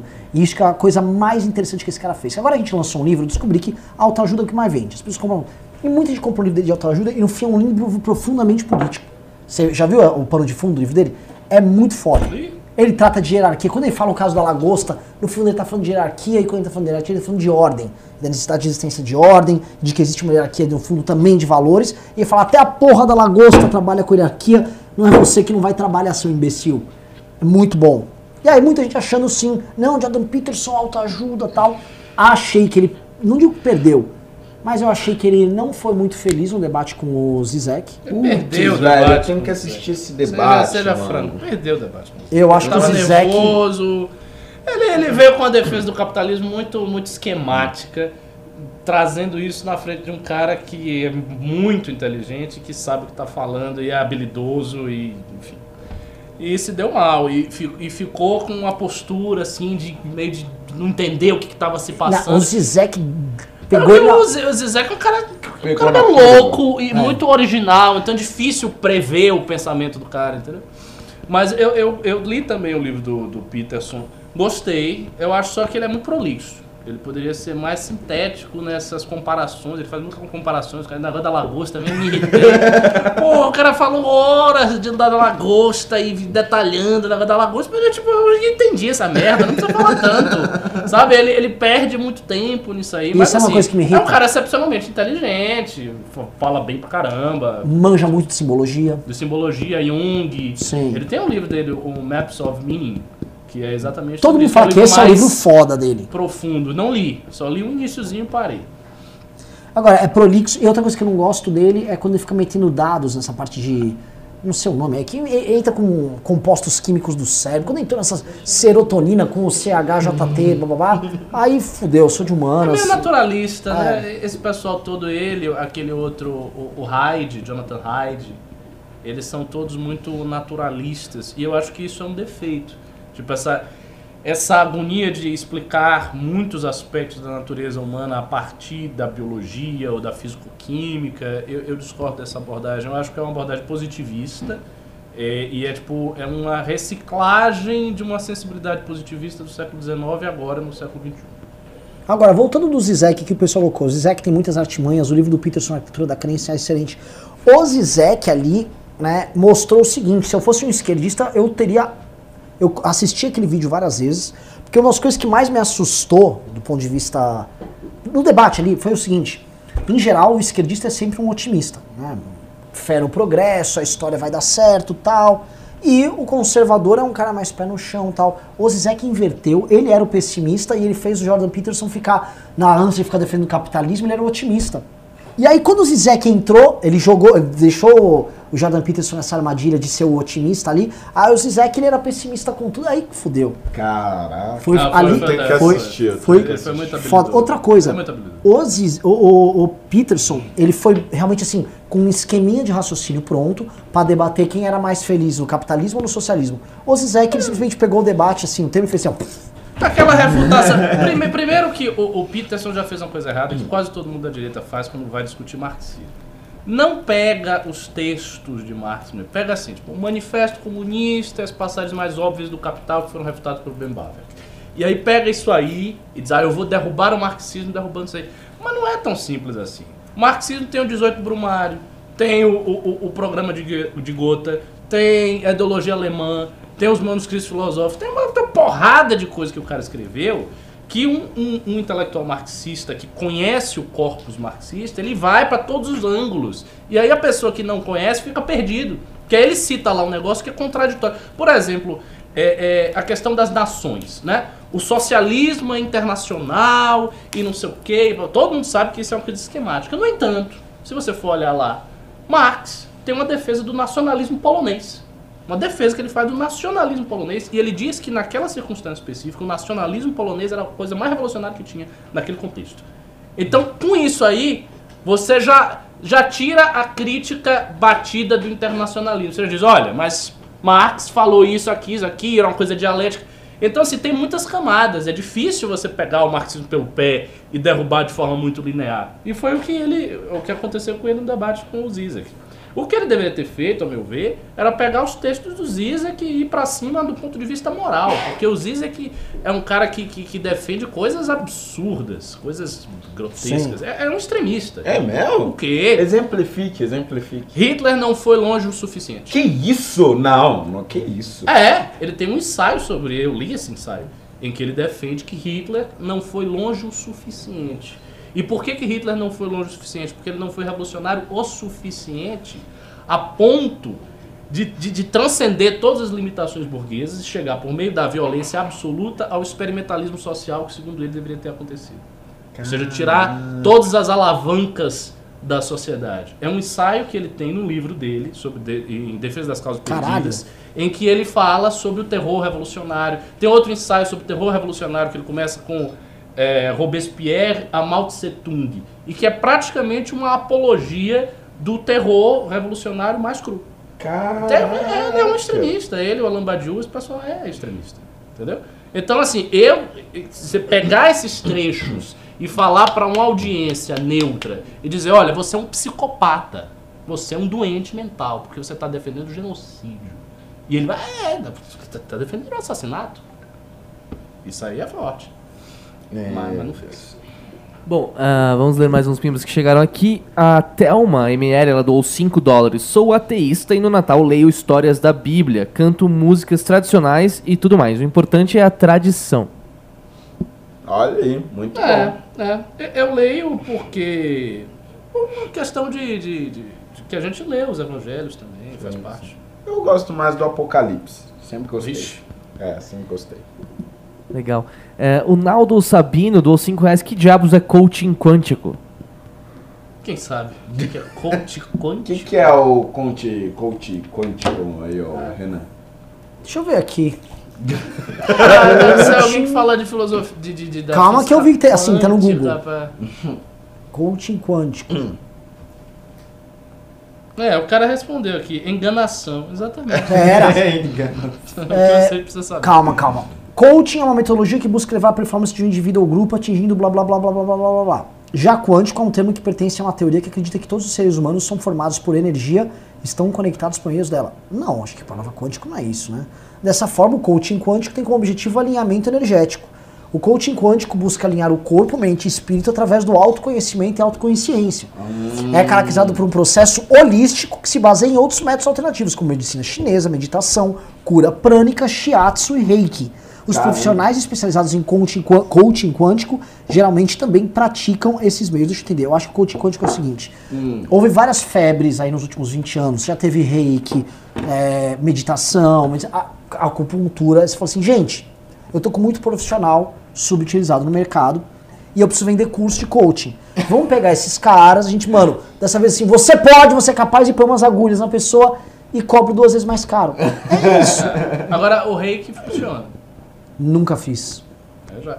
Eu conhecia uma mestra de reiki que era tão louco que a mão dela ficava quente, parecia uma barra de, de, de- de ferro incandescente. Ficava quente, quente, quente, quente. Não sei como é que ela fazia aquele negócio. Tudo é truque, cara. Rapaz, é. Truques, truques, Eu, eu acho difícil você fazer um truque assim pra sua mão esquentar e tal. Pode ser um truque, né? Bom, é só ver os ilusionistas aí de Los Angeles, os caras são sim, bons. Eles iludem a visão, né? Mas daí Não, não visão. uma coisa do, do corpo da pessoa, do do corpo da pessoa. É um pouco diferente. O que mais? Pô, não teve mais. Teve, teve um cara aqui que, que falou ré. Ele só falou ré. Foi. É. O Bruno Santos, ele falou ré. Ah, a Priscila falou que mandou uma mensagem para o Insta do Renan. Ah, ótimo. A Thelma doou mais 4 dólares. Ela falou: Já ouviram falar de Nick Land e aceleracionismo? Deixa eu ver se é o aceleracionismo que eu falo. Já, do- já, já ouvi falar. Já ouvi Mas falar. ó, tivemos também um pimbaço, um pimbaralho do Dark do. Enlightenment e tal, mas nunca li não.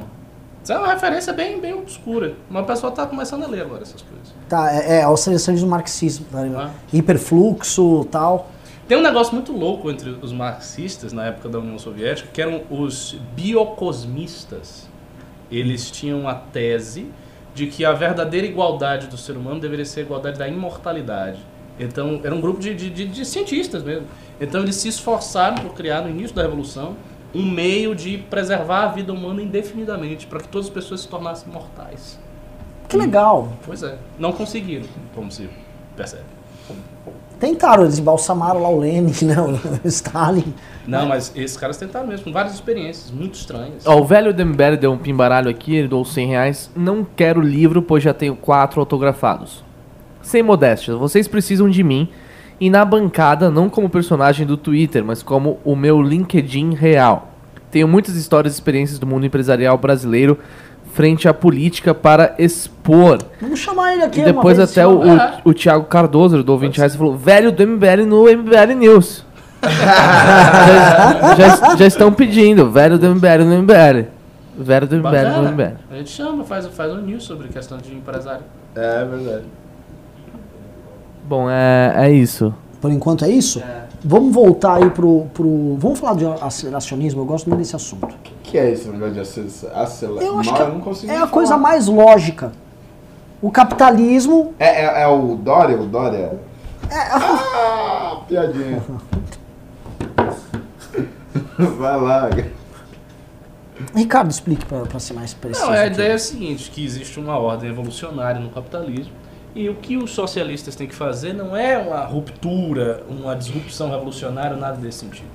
É simplesmente acelerar as contradições imanentes ao capitalismo Ah, sim. para que desemboque no socialismo. Eu tive um professor de geografia que era defensor dessa tese.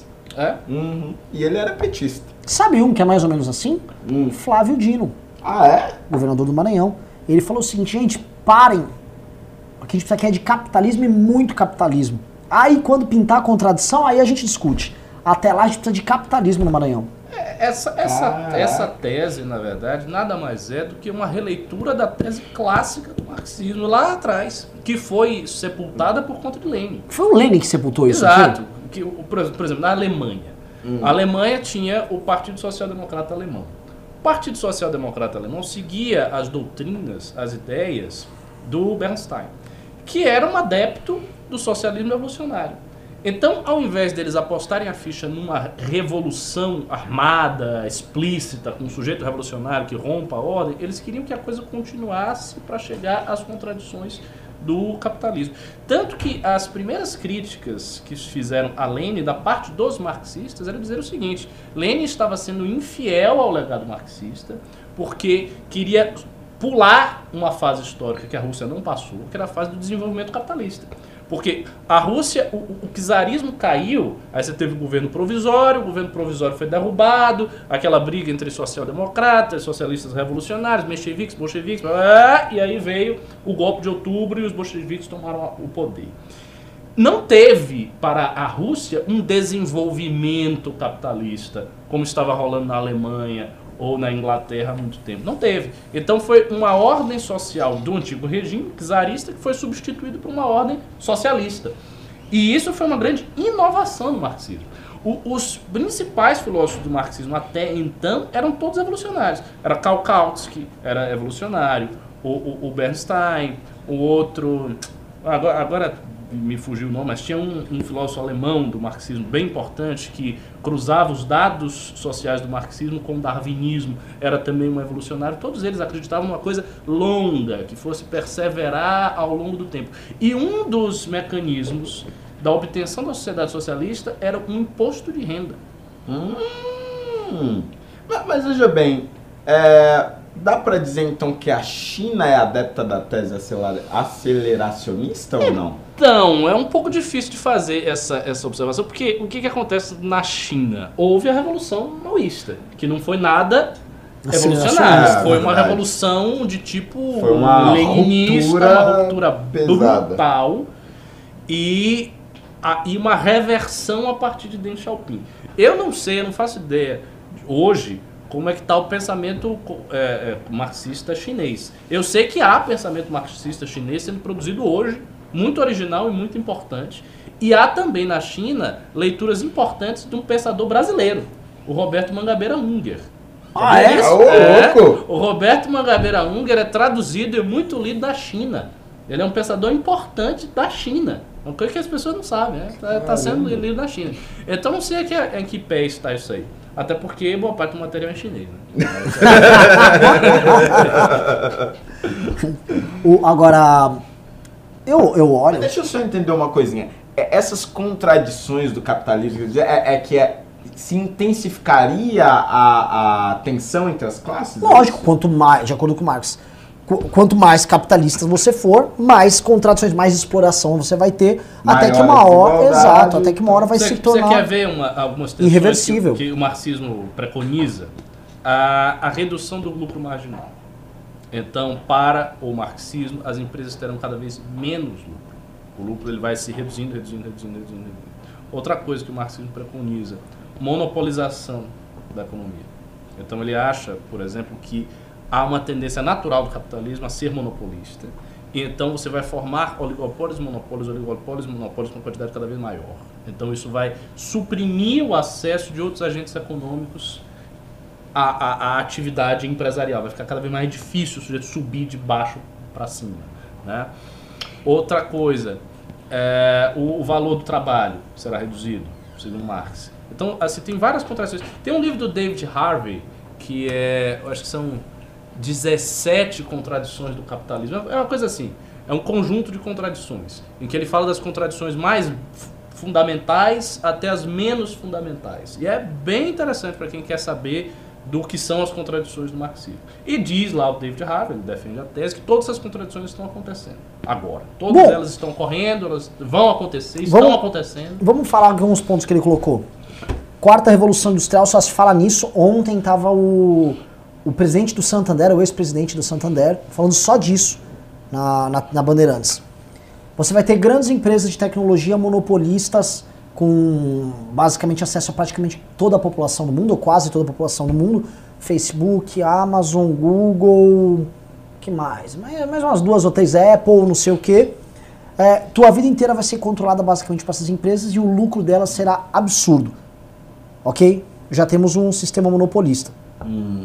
Você vai ter cada vez. os gráficos, aliás, o Ravena mandou uns gráficos assustadores no grupo do MBL lá sobre o salário médio, a idade que você chega num determinado salário médio. Ali, a geração de hoje é a geração mais pobre comparativamente, nos países de primeiro mundo, à geração dos seus pais e avós, no percentual deles chegarem a essa renda média aos 35 anos de idade. Ah, mas a renda absoluta é. mas não é igual, né? não é proporcionalmente igual. É, então você já está tendo essa desigualdade, você está tendo um empobrecimento. No fundo, é a uberização da vida. Que o Lula está pegando politicamente isso como gancho e está utilizando. É, você vai ter concentração de renda cada vez maior. Então, você tá, vários desses elementos estão acontecendo, e tem uma coisa que eu, Marcos, previa, só que ele previa isso no comunismo, que é você ter uma hora. O, o- o comunismo operar de forma tão gloriosa que você vai ter automação, graças a uma te- tecnologia gigantesca, as pessoas não vão precisar trabalhar. Isso já está acontecendo sobre, sobre o próprio capitalismo. Ah, tem um autor marxista que fala isso, do, do, do- o, o trabalho supérfluo, é o Robert Kurtz. Então, assim, essas, tá bom, essas teorias estão todas circulando aí. né? Se é verdade ou não é difícil saber, porque tem um negócio também que é, é o horizonte em que nós nos encontramos é muito elusivo, porque parece às vezes que a gente está à beira do colapso e esse colapso é sempre postergado para muito além da beira. Vou dar um exemplo. Lenin tem um texto clássico em que ele analisa a feição monopolista do capitalismo da época dele. Esse texto é da década de 10, né? E ele já ele explicava como o capitalismo na Alemanha e na Inglaterra estava se tornando monopolista. E ele dava o exemplo de empresas fechando, grandes conglomerados se formando, etc, etc. E ele fazia a leitura de que isto significava que a revolução socialista estava iminente, porque nós havíamos chegado, segundo ele, na fase muito tardia do capitalismo. Então ele vai interpretar a Primeira Guerra Mundial como uma guerra imperialista e vai imaginar que a coisa estava assim, tipo, Na a beira. dois passos na frente. Mas não foi. Passou-se um século, isso não aconteceu. Então, por exemplo, o que está acontecendo hoje, a gente olha, ah, tem um cenário assim, mas eu não sei o que, que vai aparecer daqui a 20 anos. Então pode ser que muitas dessas tendências elas sejam subvertidas e um novo ciclo de mudança aconteça. Então é, é- é muito difícil prever. E daí pode se passar 150 anos e não ter socialismo nenhum e continua o capitalismo, o capitalismo se renovou. Então, é- essa esperança de que o capitalismo vai entrar numa contradição agonística e que vai morrer e daí vai vir o socialismo é uma coisa muito difícil de, de se estipular. E outro detalhe. Se o capitalismo desaparecer, o sistema posterior ao capitalismo será qual? Não sabe. Talvez não seja o comunismo, não seja o socialismo, seja outra coisa que ninguém sabe, que ninguém consegue nem mesmo vislu- vislumbrar. Porque se a gente olhasse o mundo com o olhar de um feudal, Nossa. de um medieval, que medieval imaginaria a Revolução Industrial? É. Que medieval conseguiria imaginar a Revolução Industrial? Ninguém imaginou. Então, o que está para 300, 400 anos adiante do que nós estamos, talvez seja inimaginável para a gente. Seja uma outra coisa completamente diferente que ninguém imaginou, que ninguém especulou e que simplesmente vai aparecer. É, eu tava vendo. eh, Os marxistas fazem essa crítica. né? Era inimaginável para um cara da, da Idade Média que era sapateiro, o cara fazia todas as etapas da produção de um sapato. Ele tinha o domínio, ele fazia um sapato. Tanto que os sobrenomes eram tipo assim: o, o Schumacher, é shoemaker, né? Fazedor de sapato. É igual o Ferreira. Ferreiro. Tipo, a- o ofício era ligado à pessoa, a pessoa aprendia uma arte a vida inteira. De repente, tem a Revolução Industrial, o cara, tipo, eu aperto o parafuso. O outro, tipo, sei lá, numa linha de produção põe pneu. O outro bate uma bigorna. O outro, ah, pum, aperta o botão numa prensa. O cara é o que é, uma- é parte dessa alienação. O cara, pra justificar a existência dele, tipo, eu, eu aperto o botão num produto que eu. Que eu não compro. Exato. Assim, pra você justificar a sua existência num modelo econômico desse, é muito complicado. É muito complicado. Assim, é uma. É um nó que você tem que dar no seu cérebro, porque aquela porra não- realmente não faz sentido. Imagina você acordar todo dia de manhã pra ir numa fábrica, apertar botões. Você precisa de alguma coisa pra justificar isso. Pra mim, o, o- o protestantismo foi muito útil nisso. Você precisa de algo que justifique, porque não tem sentido, tipo, ah, eu sou um agricultor na Idade Média. Você corta o negócio, você plantou, o negócio nasceu, cresceu, você põe no moinho, você gira ali e tal. Você, sabe, você cria uma ovelha. Depois não, a modernidade, o ofício não faz mais sentido, a tua vida realmente, você precisa de muito, você precisa muito coach quântico pra, pra fazer sentido essa O porra. pessoal está dizendo aqui que o- a, a verdadeira utopia inevitável é o ancapistão. Pode ser que aconteça, né? Já pensou? Pode ser que não sejam comunistas, sejam os ancaps. E vocês estejam corretos e todos nós estejamos errados. Isso É, isso vou ler é- aqui uns últimos pimbas. é, então aqui os pimbas estão encerrados por hoje. Vamos ler os últimos agora. A Thelma ML doou 5 dólares. Ela falou: Encontro muitas ideias ultimamente de obscuro, ob- obscuricionistas por aí como Land, Mencius Moldbug, distribucio- distribucionistas. Esse último é uma ideia interessante. Moldbug, conhece? Conheço, é o pessoal do Dark Enlightenment. Sabe quem gosta desse- dessa literatura? O Hasley. O Hasley? Ele gosta dessas coisas. Mas eu não li, não. Eu não, eu não achei, na verdade, uma edição boa de- desses caras. As edições que eu achei, eu achei muito confusas. Aí não li. Agora, os distribucionistas, você não são os distributivistas, porque pe- pelo menos tem os distributivistas, o pessoal até ligado à igreja e tal. Isso- Eu acho que ela errou também o, o termo do obscurantistas, como o Thiago Cardoso falou que então pode ser que realmente não seja exatamente o que ela escreveu. Agora sim, eu entendo o ponto do Ricardo que às vezes a gente vai. Não, não, o próximo passo vai ser esse, né? E não é. No dia seguinte não é porra É. nenhuma, porque você é surpreendido por uma outra e tal. Mas assim, tá pintando um próximo passo muito triste. Não, isso, isso dá É, depressão. tem Dá alguma, depressão. tem- existem algumas coisas que são tendências que já estão aí, que a gente pode meio que dar, que eu não digo como certo, mas como provável. Por exemplo, essa ascensão da China, as coisas que essa ascensão da China vai provocar.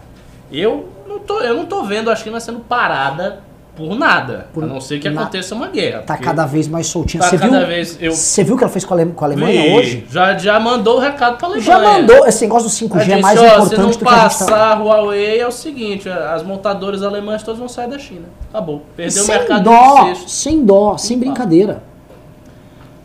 Então, assim, isso tá meio que previsto, né? A questão da, da revolução tecnológica, a automatização, também é uma coisa que muito difícil conter, porque se você observar desde a revolução industrial, a tecnologia é só cumulativa. Ela não, não perdeu, não, não houve perdas tecnológicas. Desde a revolução industrial, não houve perda tecnológica nenhuma. É tudo cumulativo. Então, a tendência é que seja cumulativo e a gente alcance a automatização. E isso vai significar a, a transformação de trabalho supérfluo. As pessoas vão ficar supérfluas para o trabalho, porque vai ser automatizado. O que, que elas vão fazer? É- Essa, Então, essa, Eu, eu fiz essa, essa reflexão, só um, um exemplo. Assim, quando eu fui nos Estados Unidos nessa viagem, lá tem uma rede de farmácia muito grande, né? Chamada CVS. E, e essa rede empregava muitas pessoas como caixas, porque são grandes farmácias e farmácia lá vende de tudo, né? Vende da, da pasta de dente a, sei lá, arroz. E aí você vai lá e, e tinha vários caixas de supermercados e, e os americanos estavam dizendo que é, houve uma, uma tendência da CVS simplesmente demitir em massa os caixas, porque agora eh, você tem né, a máquina que faz tudo sozinho. Então você vai lá, leva os produtos, tal, não sei o que, bababá, pagou e sai. Então tem umas tem CVS assim enormes, enormes, enormes, que deveriam ter 15, 20, 30 caixas, que tem duas caixas que são pessoas e o resto, tipo, só máquinas assim. Não é? Então essa, essa reflexão no primeiro mundo, ela tá muito presente, tipo, no dia a dia. assim. Muito, muito. Tá, muito, tá, sim. tá. E assim, meu irmão, bicho vai pegar. É. O bicho vai pegar. E pra nós, o bicho já pegou. Eu acho que é quase irreversível a situação dos países pobres.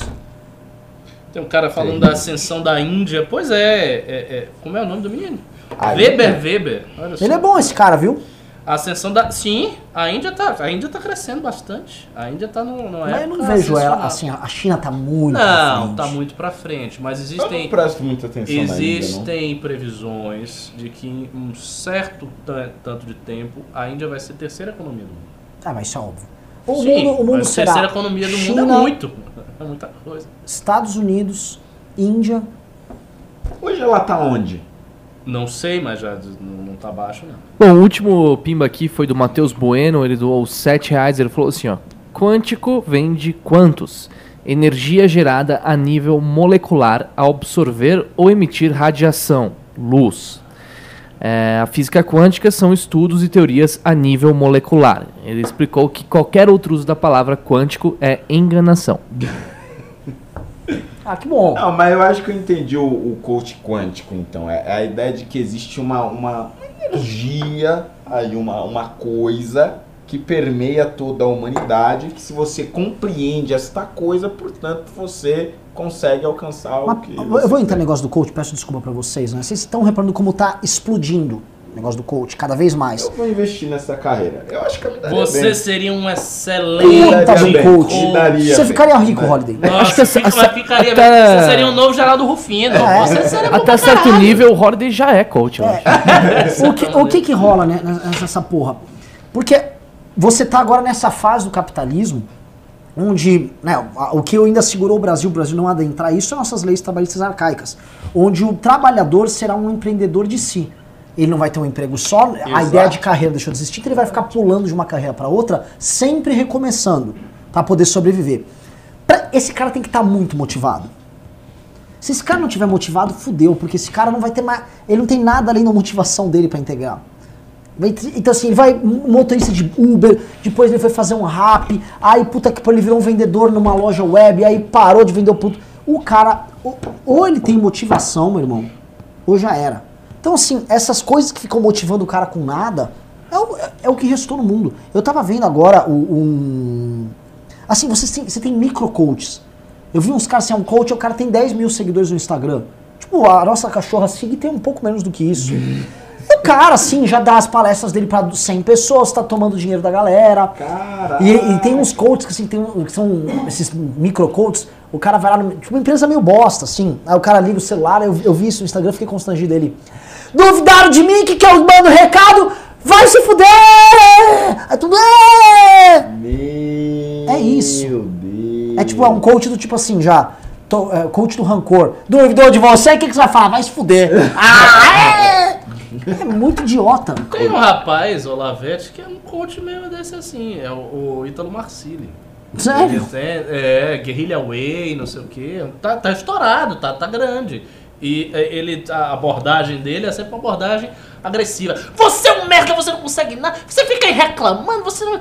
é, é nesse, nessa pegada, porque aí vem, tem as divisões, né? Tem o coach mais positivo, Sim. o coach esotérico, que é o quântico, energia, você tem que fazer uma meditação, que aí vai, vai alinhar os chakras. Aí tem o coach porradeiro, o coach que fala mal do, do cliente.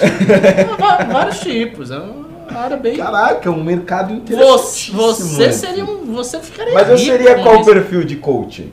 Cara, qualquer um, porque você é muito bom na retórica. Mas eu acho que você seria o coach pra motivar a partir da sua história. Da inspiração. Fazer aque- aquele, A di- inspiração, aquele discurso que você tem do não. Do não. Aquele discurso não. belíssimo. Uau, Aí você não, faz o discurso e diz: Se eu conseguir, você pode! Se eu conseguir, você também vai. E a pessoa, é isso! Eu entendi! Seria desse tipo, inspiração. Ó, tivemos agora o último pimba de verdade mesmo, que foi da Thelma. Tá louco? pra Ela doou 5 Vai, dólares. vai. Meu autocorrect, autocorrect corrigiu as palavras de maneira errada. É distributismo e obscurantismo mesmo. Isso. Bom, é isso. Então Tem encerra o programa um. aí, ô, Renan. Tem umzinho aí. Aff, tem mais um, velho. Umzinho, velho. Um Fred! Dia, um dia sem pão de alho, um dia em vão, doou dois reais. Ricardo, muçulmano pode ouvir Red Hot Chili Peppers? É, Depende, depende. Tem, tem umas linhas de, de slam tradicional que consideram que a música é haram. Mas são linhas muito rigoristas, eu não sigo. Eu sou da Madab Hana, pra, pra gente pode ouvir qualquer música. Ouve a música. Vocês viram que o John Frusciante voltou pro Chili Peppers? Ah, é? Pois é. Ah, sim. eu, não, eu não ouço essa Frustrante banda. é, na minha opinião, provavelmente o melhor guitarrista do mundo hoje. Obviamente o Ricardo vai discordar. Não, nem ouço essa banda, não, não- conheço. Você sabe não. Então é o seguinte, ah, antes de encerrar então. né? Uh, esquecemos um tema importante. Ah, não. Ah, acho que ficou pra trás um tema importante. Pessoal, que news, hein? Muito bom, né? Eu recebi uma mensagem aqui.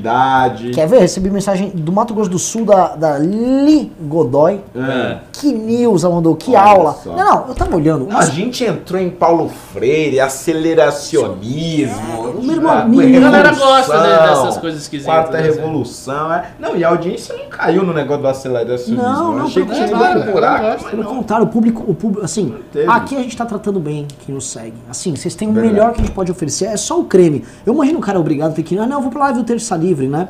Dá uma Aí vai ter um.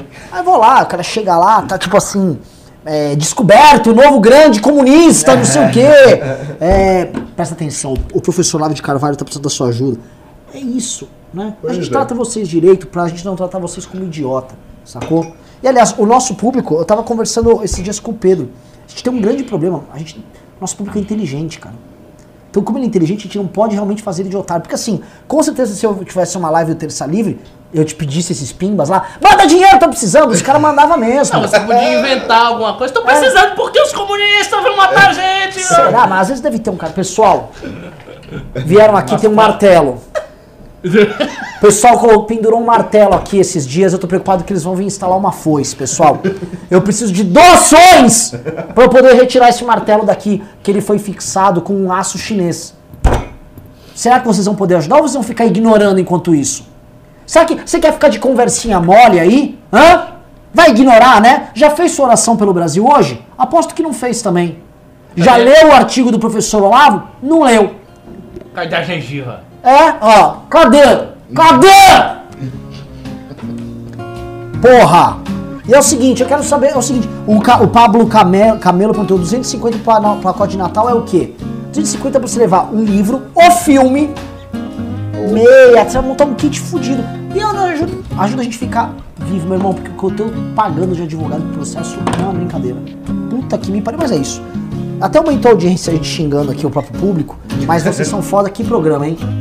Esse aqui é o seguinte, Não, já salva foda. no podcast que esse vai ser um dos Esse melhores foi do bom. ano. Putz, grila, o que que foi isso? Eu posso fazer aqui um encerramento? É isso aí, pessoal. Muito obrigado por participarem do MBL News de hoje. Vamos encerrando por aqui, enquanto o Holiday tenta fazer o encerramento dele. Um abraço pra vocês. Não se esqueçam, para assistir os outros episódios do MBL News, acesse o podcast do MBL News. Acredito que em todas as plataformas. Um abraço e até amanhã.